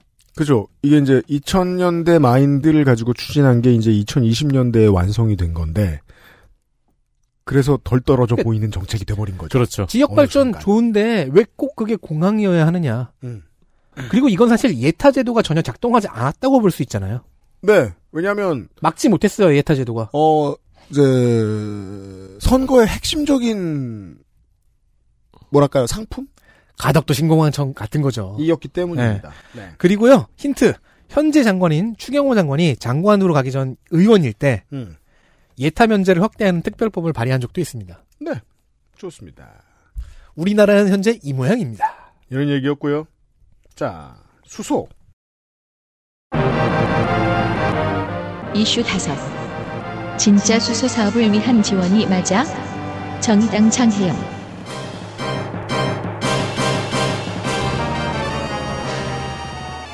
수소 얘기일까요? 아, 하나. 여기구나. 앞에 대우조선 이슈에 대한 시리즈로 하나에 대한 이슈입니다. 좋습니다. 빠밤. 수출입은행이 하나 에너지와 하나 솔루션에 각각 500억 원을 3년 만기 조건으로 대출을 해줬습니다. 음, 여기에 정의당 장혜영 의원이 문제 제기를 했는데 자세히 한번 알아보죠. 좋습니다. 장혜영 의원은 굉장한 시장주의자가 됐어요. 기재위에서. 특히 올해 들어 갑자기 그렇게 되었습니다. 아, 그러니까 노- 논리를 기재위에 있으니까 논리를 시장주의자 입장에서 논리를 세워 놓더라고요. 네. 네. 그래야 이기죠. 자기가 최대한 우쪽으로 가도 우측으로 가도 네. 지리가 성립하는 거지. 그런 거죠. 한국에서는 삼인주의 정당이 이런 얘기를 하고 있으니까 우파 여당이 아나키스트가 돼버렸잖아요. 음. 아 됐고 망하라 그래가 돼버렸잖아요. 추경호 부총리가 하는 말이.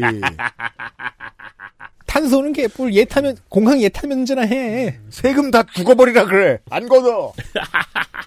자, 2014년 삼성과 한화의 빅들이 성사됩니다. 음. 삼성의 방산 계열사와 화학 계열사를 한화가 인수하기로 한 거죠. 네.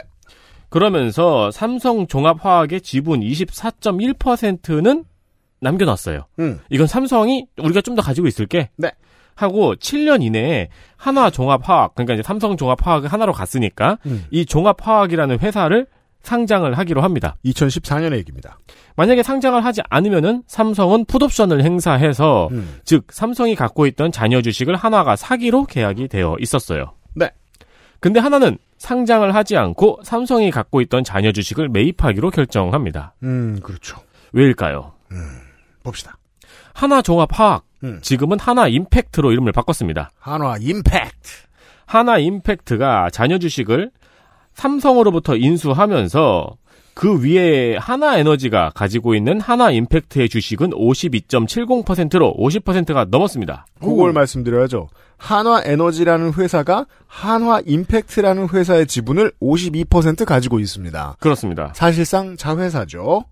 원래는 그러니까 하나 에너지라는 회사가 있어요. 음. 이 회사가 하나 임팩트라는 회사를 갖고 있었는데 네. 이번에 자녀 주식을 인수하면서 하나 에너지가 갖고 있던 임팩트의 주식이 50%를 넘은 거예요. 음. 하나 에너지라는 회사는 음. 김승현 회장의 새 아들 김동관, 김동원, 김동선 씨가 각각 50, 25, 25씩 100%를 보유하고 있는 회사입니다. 한화그룹의 자회사인데 100%의 지분을 김 오너일가. 김동연 회장의 새 아들들이 가지고 있고 새 아들들은 그 유명한 맛고네 네. 등등입니다. 그리고 이 52.70은 하나 에너지가 갖고 있어요. 새 아들이 나눠 가지고 있는 음. 하나 솔루션이라는 회사가 나머지 47.3%를 갖고 있어요. 여기는 장남인 김동관 사장이 직접 경영하는 회사입니다. 음. 이유 하나 임팩트가 상장을 하면 어떻게 될까요? 꿀이죠. 그렇습니다. 음. 이 세 형제의 경영권 승계가 수월해지는 거죠. 요렇게 정리할 수 있습니다.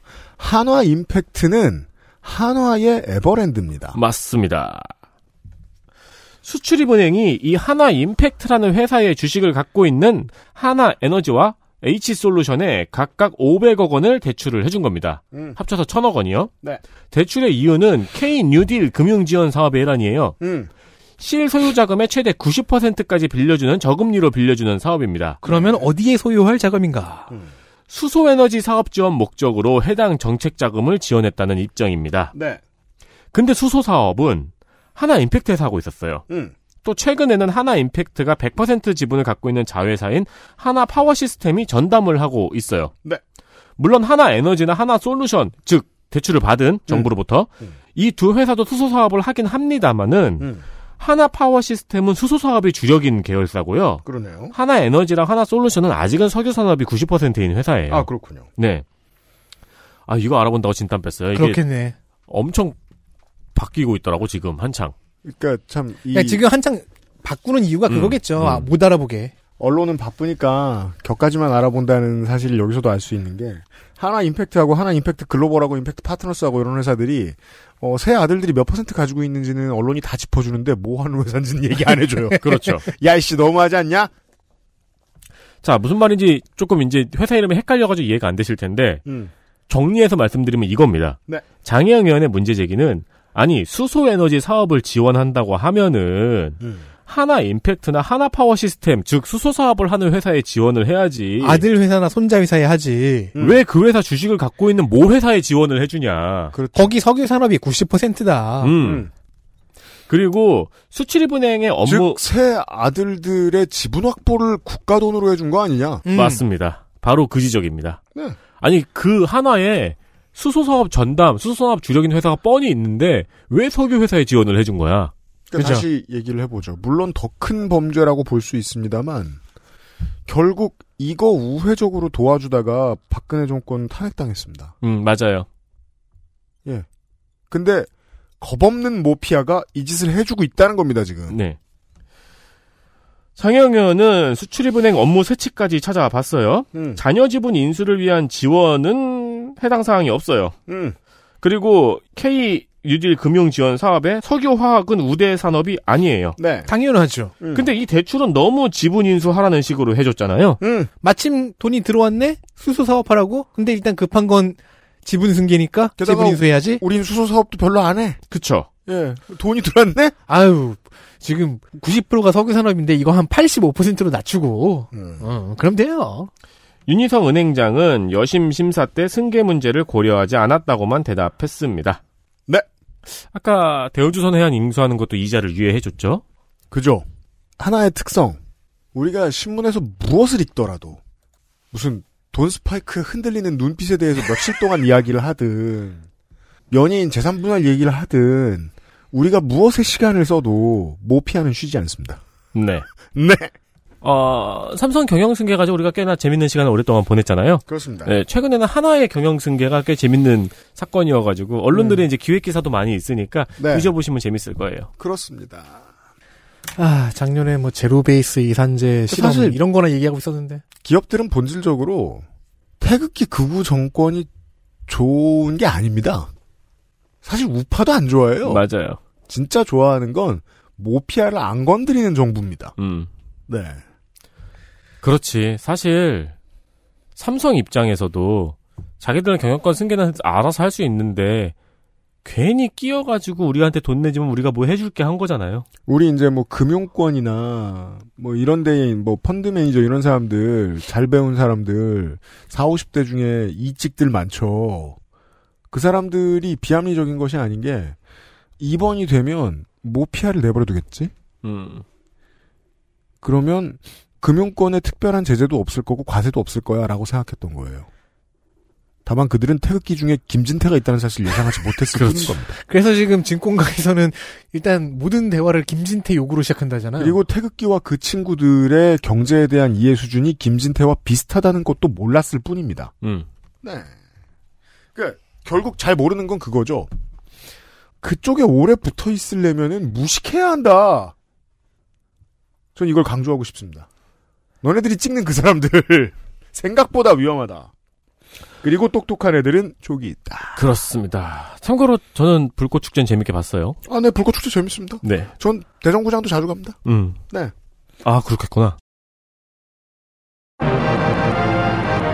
이슈 여섯 탈세와 체납 민주당 강준현, 김주영, 이수진, 홍성구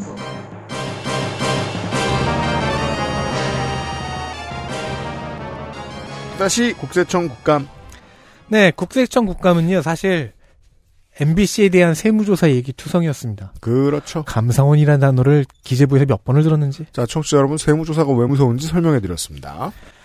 그래도 국세청 국감의 뿌리는 역시나 세금 얘기죠. 탈세 얘기하겠습니다. 특히나 역외 탈세. 즉 자기 혹은 법인을 해외로 빼, 빼돌려서 그러니까 자기를 해외로 빼돌렸다는 거는 같다는 얘기죠. 이중국적이거나 아, 근데 그건 이제 본인이 버진 군도나 만섬에 갔다는 게 아니라. 음. 그러니까 그렇게 해서 탈세하는 거죠. 이중국적자나 다국적 기업이 하는 방법입니다. 네. 아 그러면 자기를 빼돌렸다는 말이 이, 맞네. 맞죠. 네. 나의 적을 빼돌리는. 음, 어. 그렇습니다. 자 탈세를 찾으려면 세무조사 해야죠. 음. MBC 말고요. 음. 그런데 이수진 의원 그러니까 그 동작을 이수진 의원 네. AKA 11월 이수진 의원 왜 11월이라고 부르느냐? 별명이 아니고 비례 이수진 의원과 아, 태어난 해가 같기 때문이죠. 69년 네. 비례 이수진 의원은 5월. 이수진. 네. 예 동작을 이수진 의원은 11월 음. 자 이수진 의원은 국세청이 최근 5년 동안 역외 탈세 관련 세무조사를 신기하게도 음. 200건 초반대로만 유지하고 있대요. 이게 유지할 일이에요? 그러니까 200건 초반대만 찾아낸 건지 아니면은 그 정도로만 하고 이제 스스로를 규제한 건지 이건 마치 무슨 집에 분리수거 당번이 연 10회 정도로 분리수거를 유지한다는 거하고 비슷한 소리. 구속구 같은 게 있나? 250을 넘어가면 그때부터 이제 리미트가 걸리는 거지. 그리고 세무조사 결과 받아낸 세액 역시 1조 3천억 원 내외를 왔다 갔다 한답니다.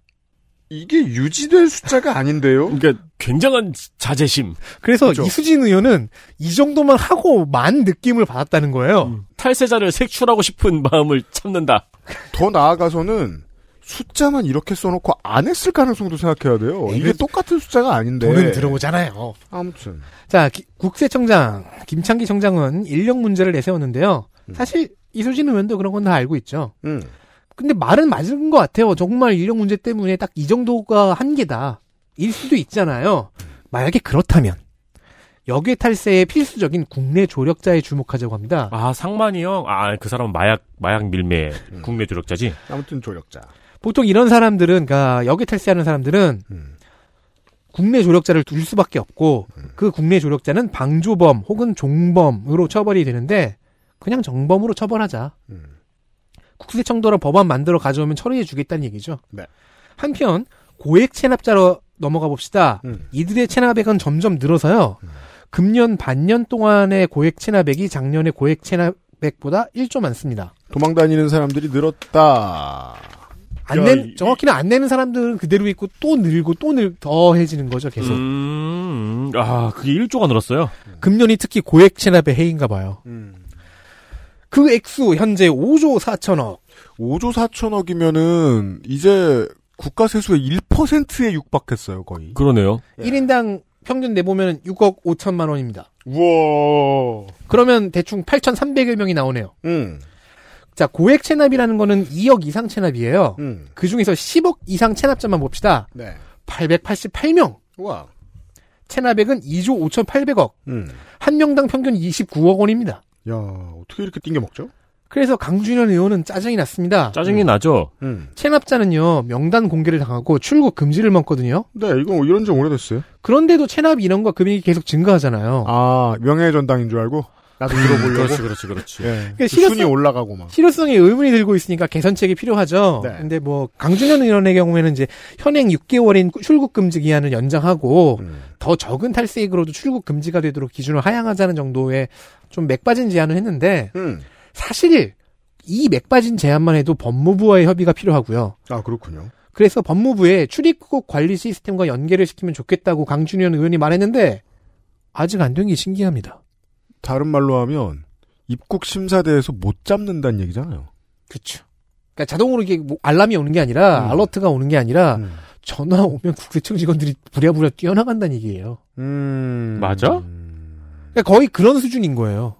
음. 음. 전혀 상식적이지 않네요. 네.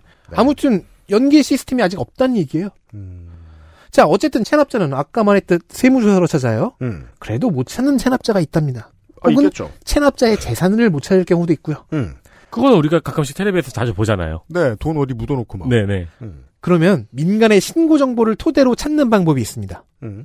특히 체납자가 숨긴 재산을 제보로 찾는 경우가 많대요. 어 그거 괜찮네요. 포상금. 맞아요. 포상금이 있어요. 음. 누군가의 신고 정보를 바탕으로 체납자의 재산을 찾아서 징수에 성공하잖아요. 음. 포상금을 줘요. 음. 아, 그럼 둘 중에 하나는 배우자죠.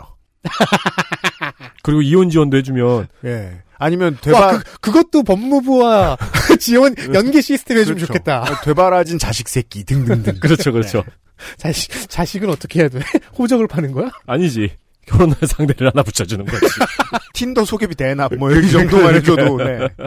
지난 5년 동안 국세청은 신고를 통해 416억을 징수했습니다. 역시 믿을 건 사람 못 믿을 건 사람이죠. 근데 포상금이 5.8%만 지급됐어요. 왜, 왜, 못 왜, 믿을 건 왜? 국가죠. 아니 가족을 팔아 넘겼는데 그러니까. 가족이라고 단정 짓지 마, 이 사람아. 2,407건 중 139건. 음. 홍성국 의원은 국세청이 열심히 홍보를 해서 신고 건수는 매년 증가한다. 음. 실제 징수로 이어진 건수도 늘어났는데 음. 왜 이렇게 적냐? 음. 이유가 있어요. 음. 포상금 지급 기준 금액이 5천만 원 이상으로 설정돼 있거든요. 음. 아, 5천만 원 이상 되는 재산을 찾아낼 때만 포상금을 주는구나. 너무 높다. 어, 음. 그럼 94%는 5천만 원 이하였단 얘기예요? 네. 그럼 다 가족이야. 개인 개인 간 갈등이야. 너무 높지도 않은데 뭘. 구들장 밑에 숨겨둔 금괴 몇 개. 음. 그런 거죠. 자, 이 포상금 제도가 2004년에 도입됐어요. 음. 근데 그때야 5천만 원 기준이면 괜찮았겠는데 음. 상습 체납자가 너무 많아진 거예요. 음. 신고도 늘어나고요. 음. 그러면 이제 기준을 좀 낮춰보자. 음.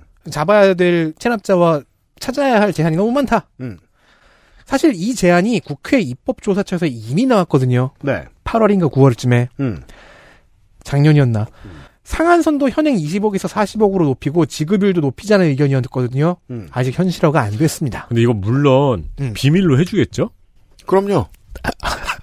근데 그 신고하고 포상금 받았다는 거. 근데 물론 찔린 새끼는 누가 찔렀는지 공기 중에 냄새만 맡아도 아, 압니다. 그, 그렇긴 한데. 또 포상금 이렇게 입금되고 막 이러는 거, 아, 걸리고 그럼 좀 뭐 할 텐데. 그냥 국세청 직원 찾아오자마자 딱 떠오릅니다. 그 새끼. 그렇지, 이러면서. 개만 하는 건데. 네. 국세청 직원이 문 열자마자 일렬로 냉장고 위칸을 열어서 돈을 바로 가져가는. 바로 그 자리에서. 그러면 저거를 뒤지지도 않고, 그럼 그렇죠. 저건 이 새끼가 실렀다. 그죠. 자, 홍성국 의원은 체납 세금 면책에도 관심을 뒀습니다. 음. 유튜브나 포털에서 세금 면책을 검색해 봅니다. 수많은 영상과 게시물이 나옵니다. 사실 홍성국 의원이 처음 한 건 아니고 연합뉴스에서 처음 해본 방법입니다. 기자가 떠올린 아이디어군요. 아무튼 체납한 세금을 탕감받는 방법이 있답니다. 뭐라요? 홍성국 의원이 본 유튜브 영상은 아예 그 방향을 전문으로 하는 채널인데 음.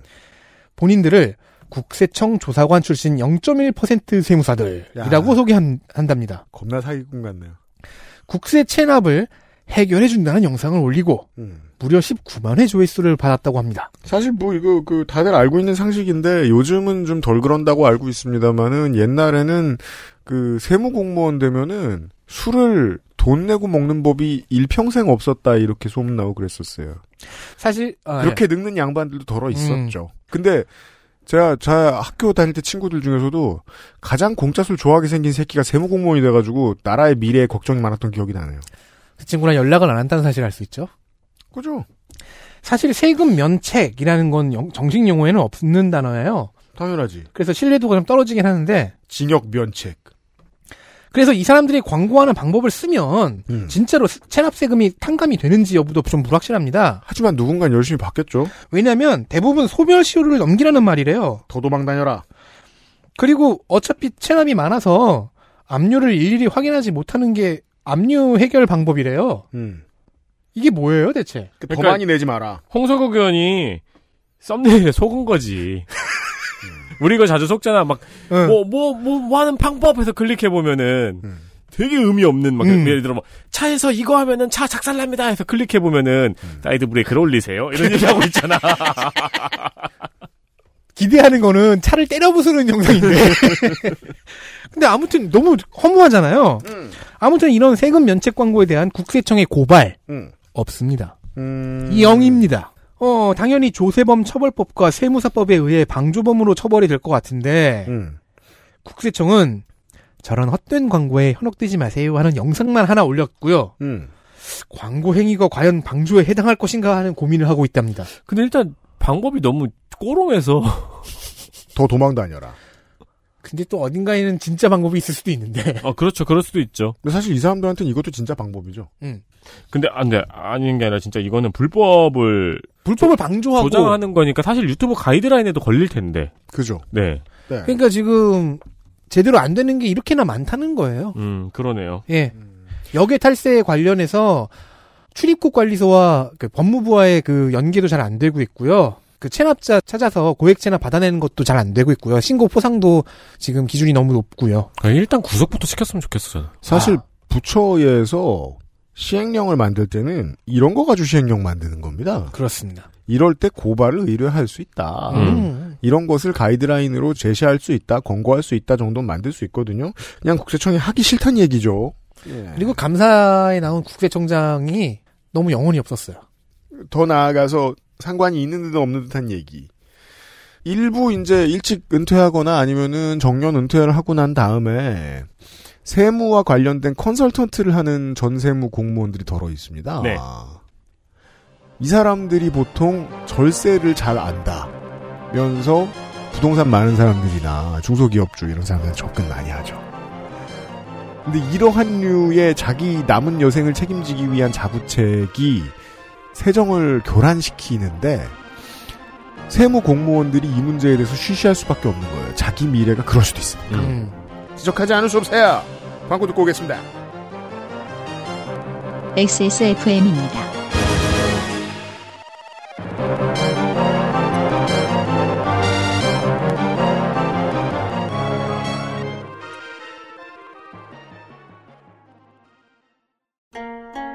67년이었지 아마 종로의 작은 한의원이었어. 진도산 구기자, 청궁, 당귀, 숙지황 음, 좋다는 건 죄에 넣고 불순물을 제거하며 8시간 정성껏 다려냈지. 임금님께 올린 그 방식 그대로 말이야.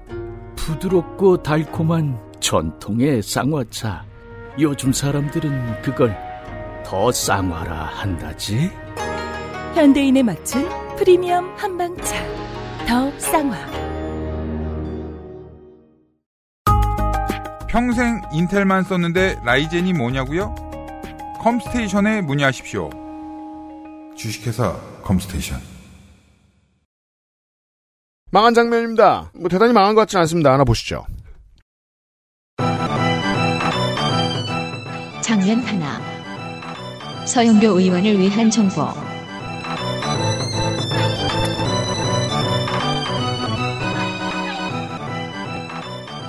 네, 청취자 여러분들께 드리는 소소한 living point입니다. 네. 정부에서 우리들에게 세금 포인트라는 걸 주고 있었어요. 세금 우와. 포인트 저도 알아요. 2004년에 도입이 되었는데 최근 5년간 지급된 게 총 81억 점이라고 합니다. 음. 사용된 포인트는 근데 0.68%밖에 안 돼요. 0.1, 1000분의, 1500분의 1, 1600분의 1 막 이래나요? 그러니까 거의 사용을 안 했다는 거죠. 음. 0.68%만 사용이 된 거예요. 네. 세금 포인트 있다는 거 알고 계셨어요? 저는 뭐- 이- 있다는 건 알았는데, 이거 어디다 쓰지? 전 몰랐어요. 저는 이거 보면서 알았어요. 음. 그러니까 예를 들어, 카드 포인트 같은 건, 음, 사실 어디 쓸지 정해놓습니다. 한 3년, 5년을 기점으로. 음. 이거 여기에 써야지. 뭐 많이 쓰시는 분은 뭐 항공권에 써야지. 뭐 이런 음, 식으로. 음. 세금 포인트는 용처를 모르겠으니까 포인트가 있다는 건 분명히 알거든요. 그래서 서영교 의원이 국세청장에게 세금 포인트를 써봤냐고 물어봤어요.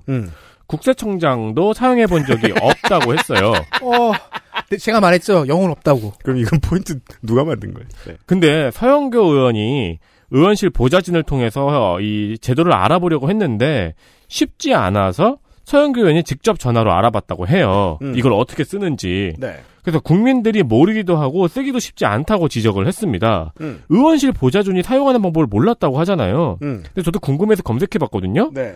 근데 들어가 보니까 바로 조회해서 바로 쇼핑몰로 입장해서 바로 물건을 살 수 있더라고요. 음. 성가병원 못 사네요. 음.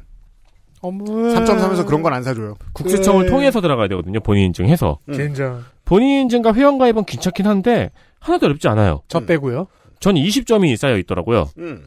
이 포인트로 뭘 할 수 있냐면은 뭐 전시 같은 거 할인도 받을 수 있고 음. 수목원 할인도 받을 수 있는데 음. 쇼핑몰에서 그 전용 쇼핑몰이 있어요. 세금 포인트 쇼핑몰이. 네. 거기서 할인을 받을 수가 있더라고요. 음. 그러니까 뭘 사든 간에 5% 할인을 받을 수 있는데 네. 10만 원 단위로. 음. 그러니까 10만 원짜리를 5% 할인 받으면 1점이 차감되고 음. 41만 원짜리를 5% 할인 받으면 5점이 차감되는 방법이더라고요. 맞습니다. 음. 음.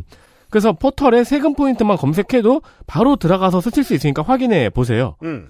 오픈마켓하고 제가 가격 비교도 해봤거든요. 네. 이 할인을 받으면 오픈마켓보다 확실히 싸더라고요. 싼 게 대부분이더군요. 네, 그러니까 세금 포인트라고 포털에 검색해서 들어가시면은 음. 사실 수 있어요. 저도 몇 개 찜해놨어요. 네. 어. 근데 제가 이걸 왜 찍었냐면은 의원실 보좌관이 뺑기를 쳤어요. 그래요? 너무 쉽거든요. 음. 찾기가. 서영교 의원한테 뭐 어렵다 못 찾았다라고 했다는 거 아니에요. 음. 그래서 서영교 의원이 전화를 했다는 거 아니에요. 음. 근데 너무 쉽던데요. 그러니까 이게 이제 두 가지 이슈예요. 하나는 저도 이제 이걸 알아, 알아 보느라 오늘 아침에 어, 이 세금 포인트 쇼핑몰에 들어가서 가입을 하고 샤인 머스켓을 샀죠. 아, 오, 오늘 사셨어요 아침에? 네. 어. 5% 할인해 주더라고요. 1 저는 쓰니까. 공기청정기를 담아놨어요. 네. 다 뭐, 좋은데 tax point 점 or 점 kr. 두 가지. 일단 같은 시간에 서영교 의원이 정쟁에 참여하게 하는 것보다는 훨씬 나은 선택이었고요. 네. 그리고 또 하나 이걸 생각을 하지 않을 수 없습니다. 세금 포인트는 윤세민이 들어가서 찾기 쉽죠. 하지만 세금은 전 국민이 내죠. 음. 완전 불특정 다수 중에 전 국민을 대상으로 하면 이건 올바른 패턴은 아닙니다. 아, 저희 어머니는 못 들어가시죠. 음. 예를 들어 재난지원금 당시에 동주민센터마다 야외에 좌판을 깔아놨어요. 네, 맞아요. 어르신들이 줄을 서 계시니까 음. 하는 방법을 모르거든요. 네. 물론 이렇게 말할 수도 있어요. 아 쉽잖아요. 하지만 어떤 유권자는 알기를 거부할 수도 있죠. 알기를 거부했는데 포인트가 사라지진 않잖아요. 음. 그러니까 국가의 접근 방식은 이건 거죠. 포인트를 쓰도록 강제해야 돼요. 아주 좋은 저도 들어가 봤어 저 샤인머스켓 샀잖아요. 되게 괜찮아요. 음. 되게 괜찮은데 전 국민을 대상으로 하는 거라면 이건 현재 내놓은 국세청의 이 세금 포인트라는 아이디어가 사람들이 모르길 바라는 거라고 간주하는 게 옳긴 옳아요.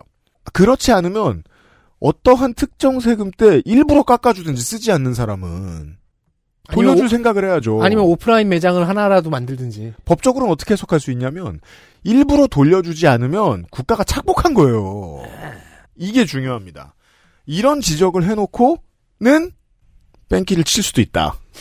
라고 저는 믿습니다. 그리고 한 가지만 더 지적하고 싶었던 게 그 쇼핑몰은 이제 중소기업 중앙회의 도움을 받습니다. 보니까 네. 중기 물건들 많이 갖다 놓습니다. 영농조합들도 많이 참여를 시키고 보통 이제 조달청이 그런 일들 많이 하죠. 조달청에서 오케이 된 물건들 팔아주는 어떤 것들 음. 많이 하고 그런 역할도 대신 하거든요. 근데 플랫폼이 조금 불편하더라고요. 어, 그렇죠. 심지어 그 탭 눌러서 전화번호 입력하는 것도 잘 안 돼 있고 생각보다 불편해요. 그러니까 처음에는 저는 이 질의를 보고 아 엄청 힘든가 보다 한 처음에 내 각오에 비해선 편했던 거죠. 에디터의 지적대로 저도 세금 포인트 쇼핑몰만 검색하면 바로 딱 나오고 에디터가 소개해준 것과 달리 심지어 거기부터 다이렉트로 들어가서 바- 가입할 수도 있어요. 아 그래요? 네. 아 저는 국세청 통해서 갔는데 쉬운 건전 많아요. 방금 그 taxpoint.or.kr 거기 들어갔어요. 그러니까 로그인이 음. 네. 쉬운 사람한테는 쉬워요. 하지만 쉬운 사람이 전 국민은 아니다. 저는 한 가지 생각밖에 안 들어요. 담당 보좌관님 도망가세요. 자, XS몰도 들어가실 수 있잖아요, 청취자 여러분들은. 네. 세금 포인트 쇼핑몰에 가보시면 본인이 쓴 세금 포인트 남는 걸로 할인을 꽤 받을 수 있습니다. 그렇습니다. 네. 내가 메이커 꼭 필요 없는 분야에서 물건 사시겠다 라고 생각하시면 들어가 보실 만 합니다. 다음 장면. 장면 둘 국회 PC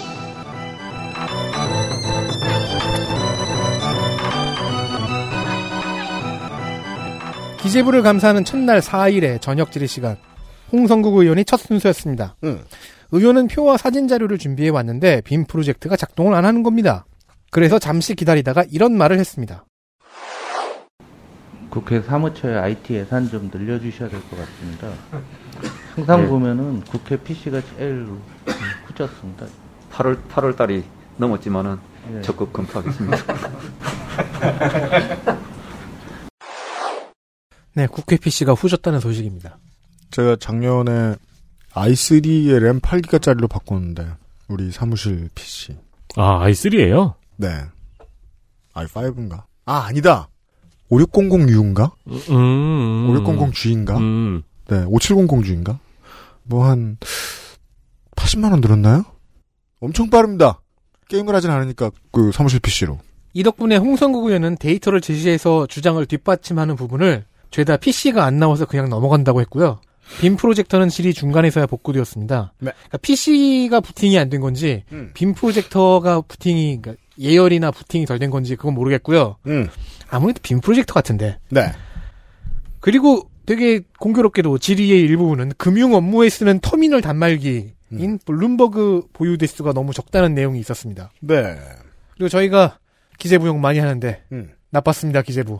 PC나 바꿔줘라. 근데 PC 같은 경우에는 또 일괄적으로 보기가 어려운 게 관리자의 역량에 따라 성능이 천차만별이어서 그래서 관리자를 비싸게 사와야 되고요. 음. 그리고 기재위에서 말할 게 아니라 국회 운영위에서 말할 일입니다. 근데 국회 운영에 돈 대주는 것도 기재위라서. 그렇게 생각할 수는 있겠죠. 네. 그러게요. 국회 운영위는 기재위랑 뭘로 싸울까요? 기재부랑. 돈 줘! 없어! 잘, 잘 싸웠으면 좋겠습니다. A4 떨어졌어! 우리가 운영위를 다루지 않으니까요. 네. 네. 감사원이요?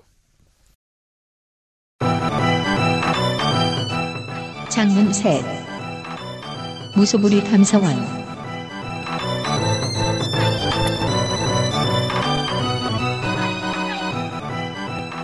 네, 이번 국정감사에서 반복해서 나오는 지적입니다. 그렇죠.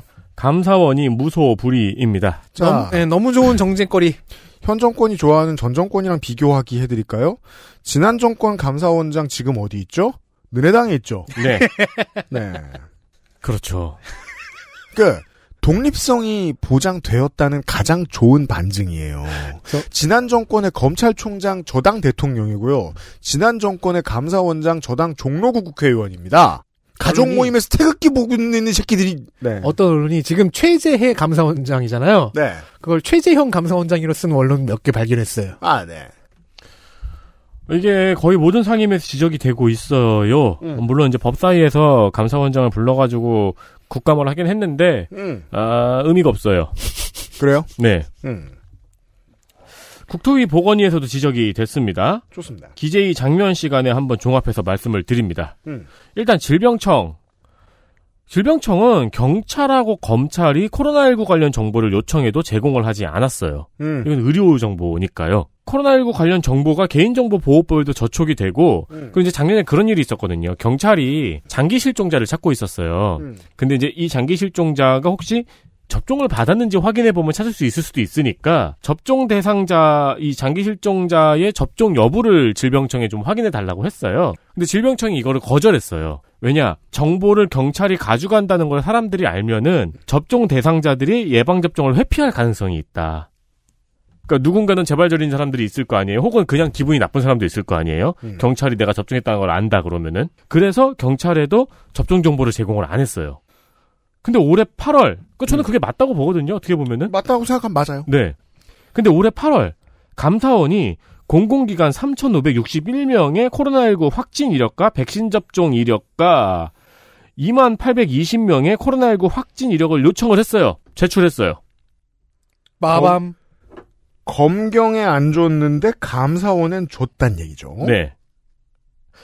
국- 국토위에도 비슷한 논란이 있어요. 음. 코레일과 SR에 공직자 7천여 명의 이름과 주민등록번호가 적힌 명단을 주면서 음. 이 사람들의 2017년 이후 KTX, SRT 탑승 내역을 제출하라고 요구를 했거든요. 수사네요. 근데 코레일하고 SL이, SR이 줬다는 거 아니에요? 확인을 못했대요. 음. 줬는지 안 줬는지. 줬단 얘기입니다. 그때가 심지어 민간인이었다고 하더라도요. 그러면 민간인 사찰이죠. 그쵸.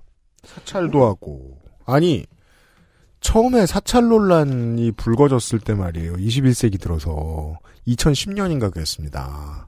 이명박 정부 총리실이었죠. 그때 노회찬 의원이 이쯤 되면 탄핵을 만져야 된다고 얘기했어요. 음. 탄핵, 뭐, 저, 어떻게 아무렇지도 않게, 네.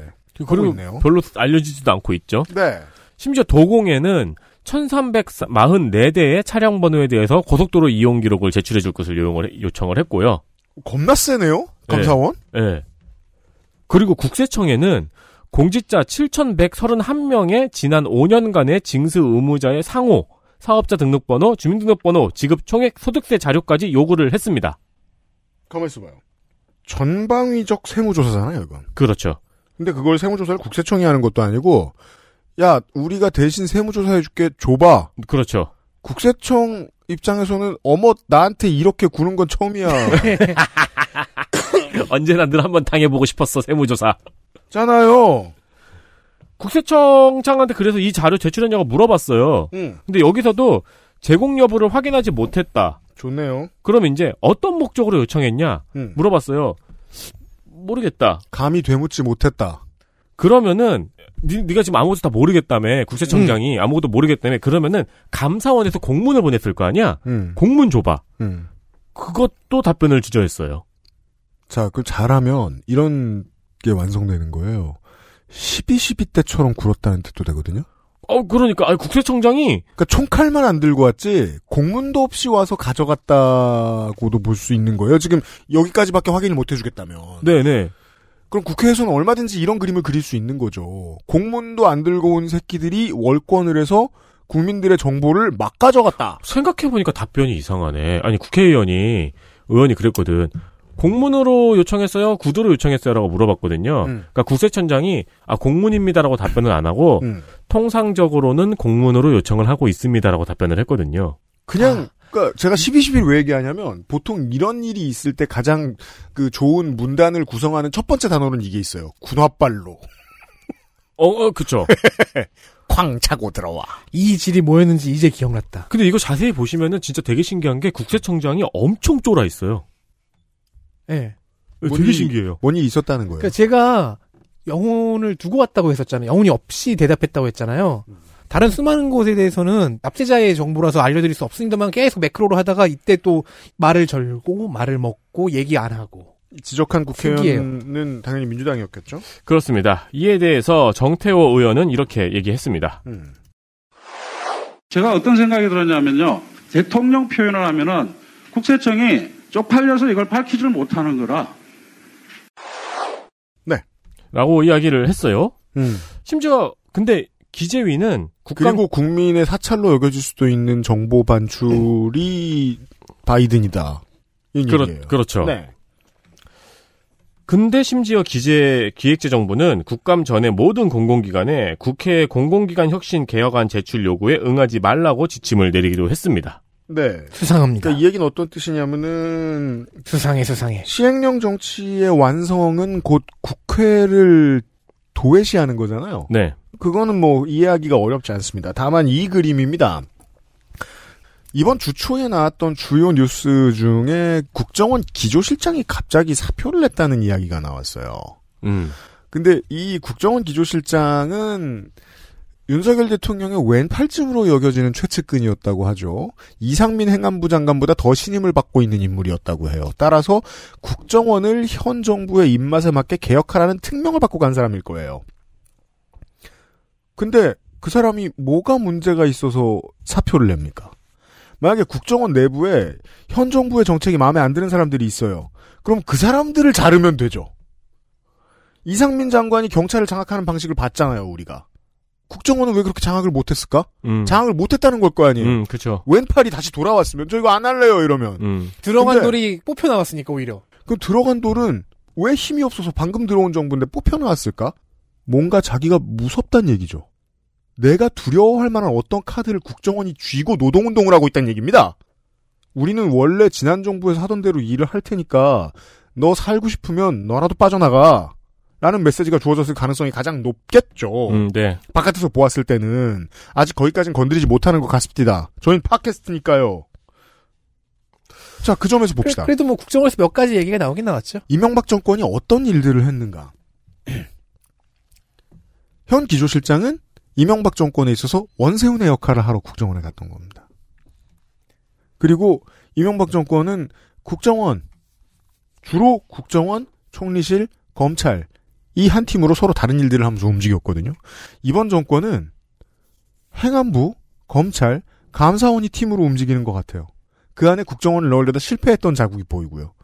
검찰은 현행 이슈를 다루고 있습니다. 뭐요? 주로 문재인과 이재명으로 가는 수사. 네. 나머지 일들을 어장해서 천천히 사금을 캐오는 일을 감사원이 다 하고 있는 모양이다. 그러니까 이 정도 라고 예상할 수 있습니다. 이 정도 자료 요청은 그러니까 두 가지로 해석을 할 수 있죠. 이 잡듯이 긁어서 뭐라도 나오면 들고 있겠다. 네. 저인망이죠, 이거. 네. 또 하나는 자료 요청하는 것만으로도 무한의 압박 압박이죠. 네. 감사원은 극소수를 제외하면 이렇게 시간 오래 끄는 인지수사를 하는 곳이 아닙니다. 음. 예. 검찰이나 특수부나 하는 일이죠. 네. 금융범죄 관련된 곳들이나 하는 일이죠. 그래서 군홧발 대신 감사발. 심지어 감사원에서 대통령 비서실에 문자를 보내는 게 그 드러나기도 했죠. 네. 네. 자, 감사원이 공안경찰처럼 쓰이고 있습니다. 네, 그러고 있습니다. 이건 현행 정치의 전체적인 그림을 말씀드리게 되는데 역설적으로 경찰이 협조 안 한다는 뜻이기도 할 것 한것 같아요. 아, 맞네. 경찰이랑은 사이가 안 좋지. 끝으로 장면 넷. 이건 단합이야.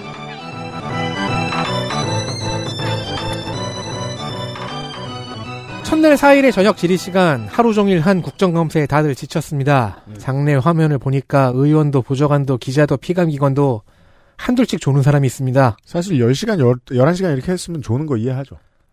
그러나 서영규 의원은 지치지 않았습니다. 서영교 의원의 최고의 강점이죠. 스태미나. 게다가 그는 목소리도 큽니다. 저녁 질의 시간의 두 번째 질의 서영규 의원은 마이크가 꺼지고도 한 30초 넘게 열변을 토했습니다. 쇼미에서 목걸이 못 받은 음. 예선 출연자처럼. 그리고 의원의 마이크가 꺼지면 이게 원래 이제 장내 화면과 의원 PC의 화면 연결이 끊어지거든요. 네. 그런데 서영규 의원 개의치 않고 다음 자료를 보자고 합니다. 꺼졌는데? 나올 리가 없잖아요. 음. 그래서 이미 지쳐 있는 박대출 위원장이 달랩니다. 음. 서영규 의원은 이렇게 반응합니다. 네. 비정규직으로 있던 사람들이 정규직 때문에 이런 거라서 이건 경비 증가도 제한적입니다. 이렇게 이야기를 해요. 저거 더불어민주당 의원이 처음 주장한 것 같죠. 서영교가 주장했을까요? 저건 어디서 주, 주장했는지 한번 기억해 주세요. 시간 지났습니다. 다 아시면서 그래. 탄압이라는 반응이 거의 즉발적으로 나왔습니다. 보통은 시스템 종료라고 합니다. 탄압이라기보다는. 이때는 아직 얘기가 나오기 전이에요. 음. 압수수색 들어가기 전인데. 네. 이건 실패한 농담임이 분명한 것이 음. 이걸 말하는 서영교 의원과 듣는 박대출 위원장도 웃고 있었습니다. 얇게. 그죠. 이렇게 텐션 너무 셀 때. 네. 나화 안 났는데 화낼 때 있죠. 그리고 이 질의 시작할 때 두 의원이 목소리 크기로 농담도 주고받았거든요. 보죠. 이름을 좀 크게 불러주십시오, 위원장님. 저에게 뭐 서영희 의원님이 워낙 크셔서 그래요. 그게 무슨 말씀입니까? 그게, 그게 익숙하셔서 그런데. 크게 불러주십시오. 다른 분들은 다 들립니다, 그 정도. 사실 보통 이제 우리가 문학적으로 생각하는 고정관념은 이름을 불러달라 해서 끝나지. 음. 이름을 크게 불러달라는 보통. 네가 내 이름을 크게 불렀을 때 나는 큰 꽃이 되었다. 이상하잖아요. 서영교 의원의 마이크가 꺼져도 한동안 놔둔 것. 그리고 서영교 의원 질의 차례를 작게 부른 것. 목소리가 크다고 말한 다음에 항변을 듣자, 장난 섞인 항변을 듣자 어물쩍 넘어간 것 등을 통해 볼 때 박대출 의원은 위원장임에도 서영교 의원을 무서워하는 것으로 보입니다. 그러니까 아까 실수하신 보좌관 어서 도망가세요. 네. 박대출 의원이 굉장히 그럴 줄 몰랐는데 국감 진행을 부드럽게 잘하더라고요.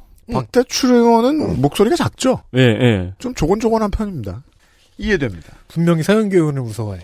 자, 올해 기재위의 엘리트 플레이어 확인하시겠습니다. 기획재정위원회 엘리트 플레이어 민주당 경기 김포 갑 김주영 의원입니다. 음. 홈택스의 문제를 집요하게 파고드는 게 재밌었습니다. 네. 아까 덕질인이 말한 덕질 간사가 말한 3.3 이야기도 저는 꽤 흥미롭게 저도 지켜봤어요. 음. 네. 그 외에 조세 문제에서 집중적으로 많은 활약을 했습니다. 그렇습니다. 솔직히 말하면요. 질의할 때 듣는 사람 졸음 오는 스타일인데요. 음. 영빈관 신축 복지 예산 삭감 등등 정쟁 이슈에도 많이 참여했거든요. 네. 근데 말하는 스타일 때문에 정책 이슈처럼 들려가지고 한참 듣고 있었던 적도 있네요. 음. 그만큼 진지하게 질의한 게 많았습니다. 그렇습니다. 어려운 존재들입니다. 민주당 내의 한국노총 출신 의원들. 음. 근데 그 본인들 처세가 잘 되니까 거기까지 올라오긴 올라왔을 거 아닙니까? 보통은 이렇게 생각하시면 좋습니다. 현행 노동 문제 빼고는 쓸만합니다. 출신은 많은 걸 말해주지만 전부를 말해주진 않죠. 그렇죠. 네. 어, 활용 방법에 대해서 김주영 의원 잘 왜냐하면은 기재위에서 작년에 엄청 날아다니던 사람들이 몇 명 빠져나갔습니다. 이광재 의원하고 우원식 의원, 박홍근 의원이 빠져나갔어요. 음. 그래서 좀 로스터가 헐렁합니다. 제가 평가하건데. 음. 그 중에서 김주영 의원이 좀 잘했다. 다음은 지난번에도 있었네요. 이 사람은. 정의당 비례 장혜영 의원입니다. 네. 기준균이 인상을 했어 다 알아. 음. 근데 취약계층 지원 방안이 아직까지 안 나온다 니네? 음. 이것도 필요한 지적이죠. 네. 게다가 연구개발비는 왜 대기업이 다 가져가? 음. 90뭐7%인가를 대기업이 가져갔대요. 음. 불법 촬영 범죄에 대해서 관세청장은 불법 카메라 직구에 대해서 뭐 하고 있어? 음. 등등 다른 두 정당이 찾지 못한 문제들을 잘 찾아서 짚었습니다. 네. 확실히 감사에서는 장희영 의원의 실력이 좀 돋보이는데요. 음. 적절한 자료 제시- 제시, 네. 확실한 비전 제시, 발음도 정확하고 몇몇 질의에서는 자신이 제기하고 있는 이슈만이 아니라 다른 이슈에도 적용될 수 있는 힌트를 논리나 자료를 살짝 흘리는 등의 질의 전략이 있었습니다. 그 제가 이제 올 국감 이제 종감 거의 다 됐습니다. 저희들 방송 녹음하고 있는 이 시점에서 다 뒤져봤을 때 그 정의당 원내에서 제일 잘한 팀은 저는 강은미 의원이라고 보고 음. 장혜영 의원은 개인 자력이 뛰어나죠. 네. 네. 전형적인 요런 케이스죠. 정무 감각이 아주 낮고 실전 능력이 아주 높은 그렇죠. 국민의힘의 다선 의원들과 정반대의 스탯 차트입니다. 그렇죠. 그러니까 조금 섭섭하게 이야기를 하자면은 음. 어떤 지적하는 위치에서의 경력이 가장 길잖아요. 트위터 스타고. 네. 네. 그 점을 어찌 보면 아주 잘 승화시킨 인물입니다. 트위터의 스타가 오프라인 세상으로 튀어나왔을 때, 입법 노동을 했을 때, 잘하면 얼마나 잘할 수 있을까를 생각했을 때, 장혜영 의원은 꽤 잘하고 있습니다. 다만 이제 제가 이제 올 국감을 보고 느껴지는 지점은, 제가 아까 말씀드린 대로 정권이 바뀌었잖아요? 이번 정권을 몰아치다 보면은 ESG 문제를 지적하지 않을 수 없잖아요? 음. 사실상 ESG 대책에 역행하고 있는 정부이기 때문에, 네. 당 이름 지워놓고 보면 민주당처럼 보입니다. 올해부터는 네. 그래요. 저는 그, 네. 이렇게 표현하고 싶네요. 그 레벨이 이 감사 쪽에서 레벨은 좀 높았는데 성장 자체는 좀 더디지만 워낙 좀 레벨은 처음에 높았다. 다음 보시죠. 민주당 비례 양경수 의원입니다. 네. 부자 감세, 가계부채 등 굵직한 사안부터 세금 신고 지원 사업이 수도권에 편중되어 있는 문제, 심지어 통계청에는 쌀값 계산 방식의 오류를 지적하는 등 전방위에서 인상적인 활약을 했습니다. 네. 양경숙 의원을 아직도 양정숙 전 의원 제명당한 사람. 아, 그 사람하고 헷갈리는 사람들이 있는데 아니고요. 이 사람은 이제 그 지난 대선까지 어 최측근 이낙연계죠. 다음번에 다시 볼 가능성도 좀 있는 게 그 비례로 들어와서 지역구가 원래 없었는데 자기 원래 동네인 전주리 이상직 의원 지역구죠. 아이고 공석이나 티오가 나버렸습니다. 다시 볼 수도 있을 것 같아요. 네 끝으로 민주당 서울 동작을 이수진 의원입니다. 11월 이수진이라고도 불리지요. 네. 어, 해당 사안을 확실하게 숙지했기 때문에 디테일한 부분까지 챙길 수 있는 전문가의 포스 같은 게 느껴졌습니다. 네. 몇몇 이슈는 너무 전문적이고 어려워서 제가 잘 알아듣지 못한 것도 있었거든요. 음. 그런 깊은 주제부터 민생 밀착 주제까지 다양하게 소화해내면서도 정쟁에도 참여를 하는 등 신출귀몰했습니다. 네. 저는 뭐, 이, 정치인의 가치로서만 놓고 보면은, 5월 이수진 의원이 훨씬 뛰어나다고 생각은 합니다만, 지역구 이수진 의원도, 뭐, 중간은 칩니다. 사람의 우위를 가르는 건 좋은 일이 아닙니다. 뭔 소리야. 이름이 같은 경우에 하나요. 아, 가끔 나불대 봅니다. 물론 저, 이 사람이 동작을, 이죠? 그러면은 원래 지난번에 국회의원이 누구더라? 나경원. 그렇잖아요. 예. 그 말씀 드리겠습니다. 아 그러면 다 했네. 그래서 판사 대 판사였잖아요. 일단 맞네. 아 기억난다. 음. 예, 일단 당선으로 큰일 했고 네, 다 했네. 네, 그리고 법사위에서 더 잘해야 되면 우리 이탄이가 있잖아요. 아 그렇죠. 네, 벤치 앉아있으면 돼요. 네. 네. 엘리트 플레이어 확인하셨고 세 사람의 노동자 물러갑니다. 아, 이 팀이 돌아오겠습니다. 내일 만나요, 청취자 여러분. 빠요. XSFM입니다. I D W K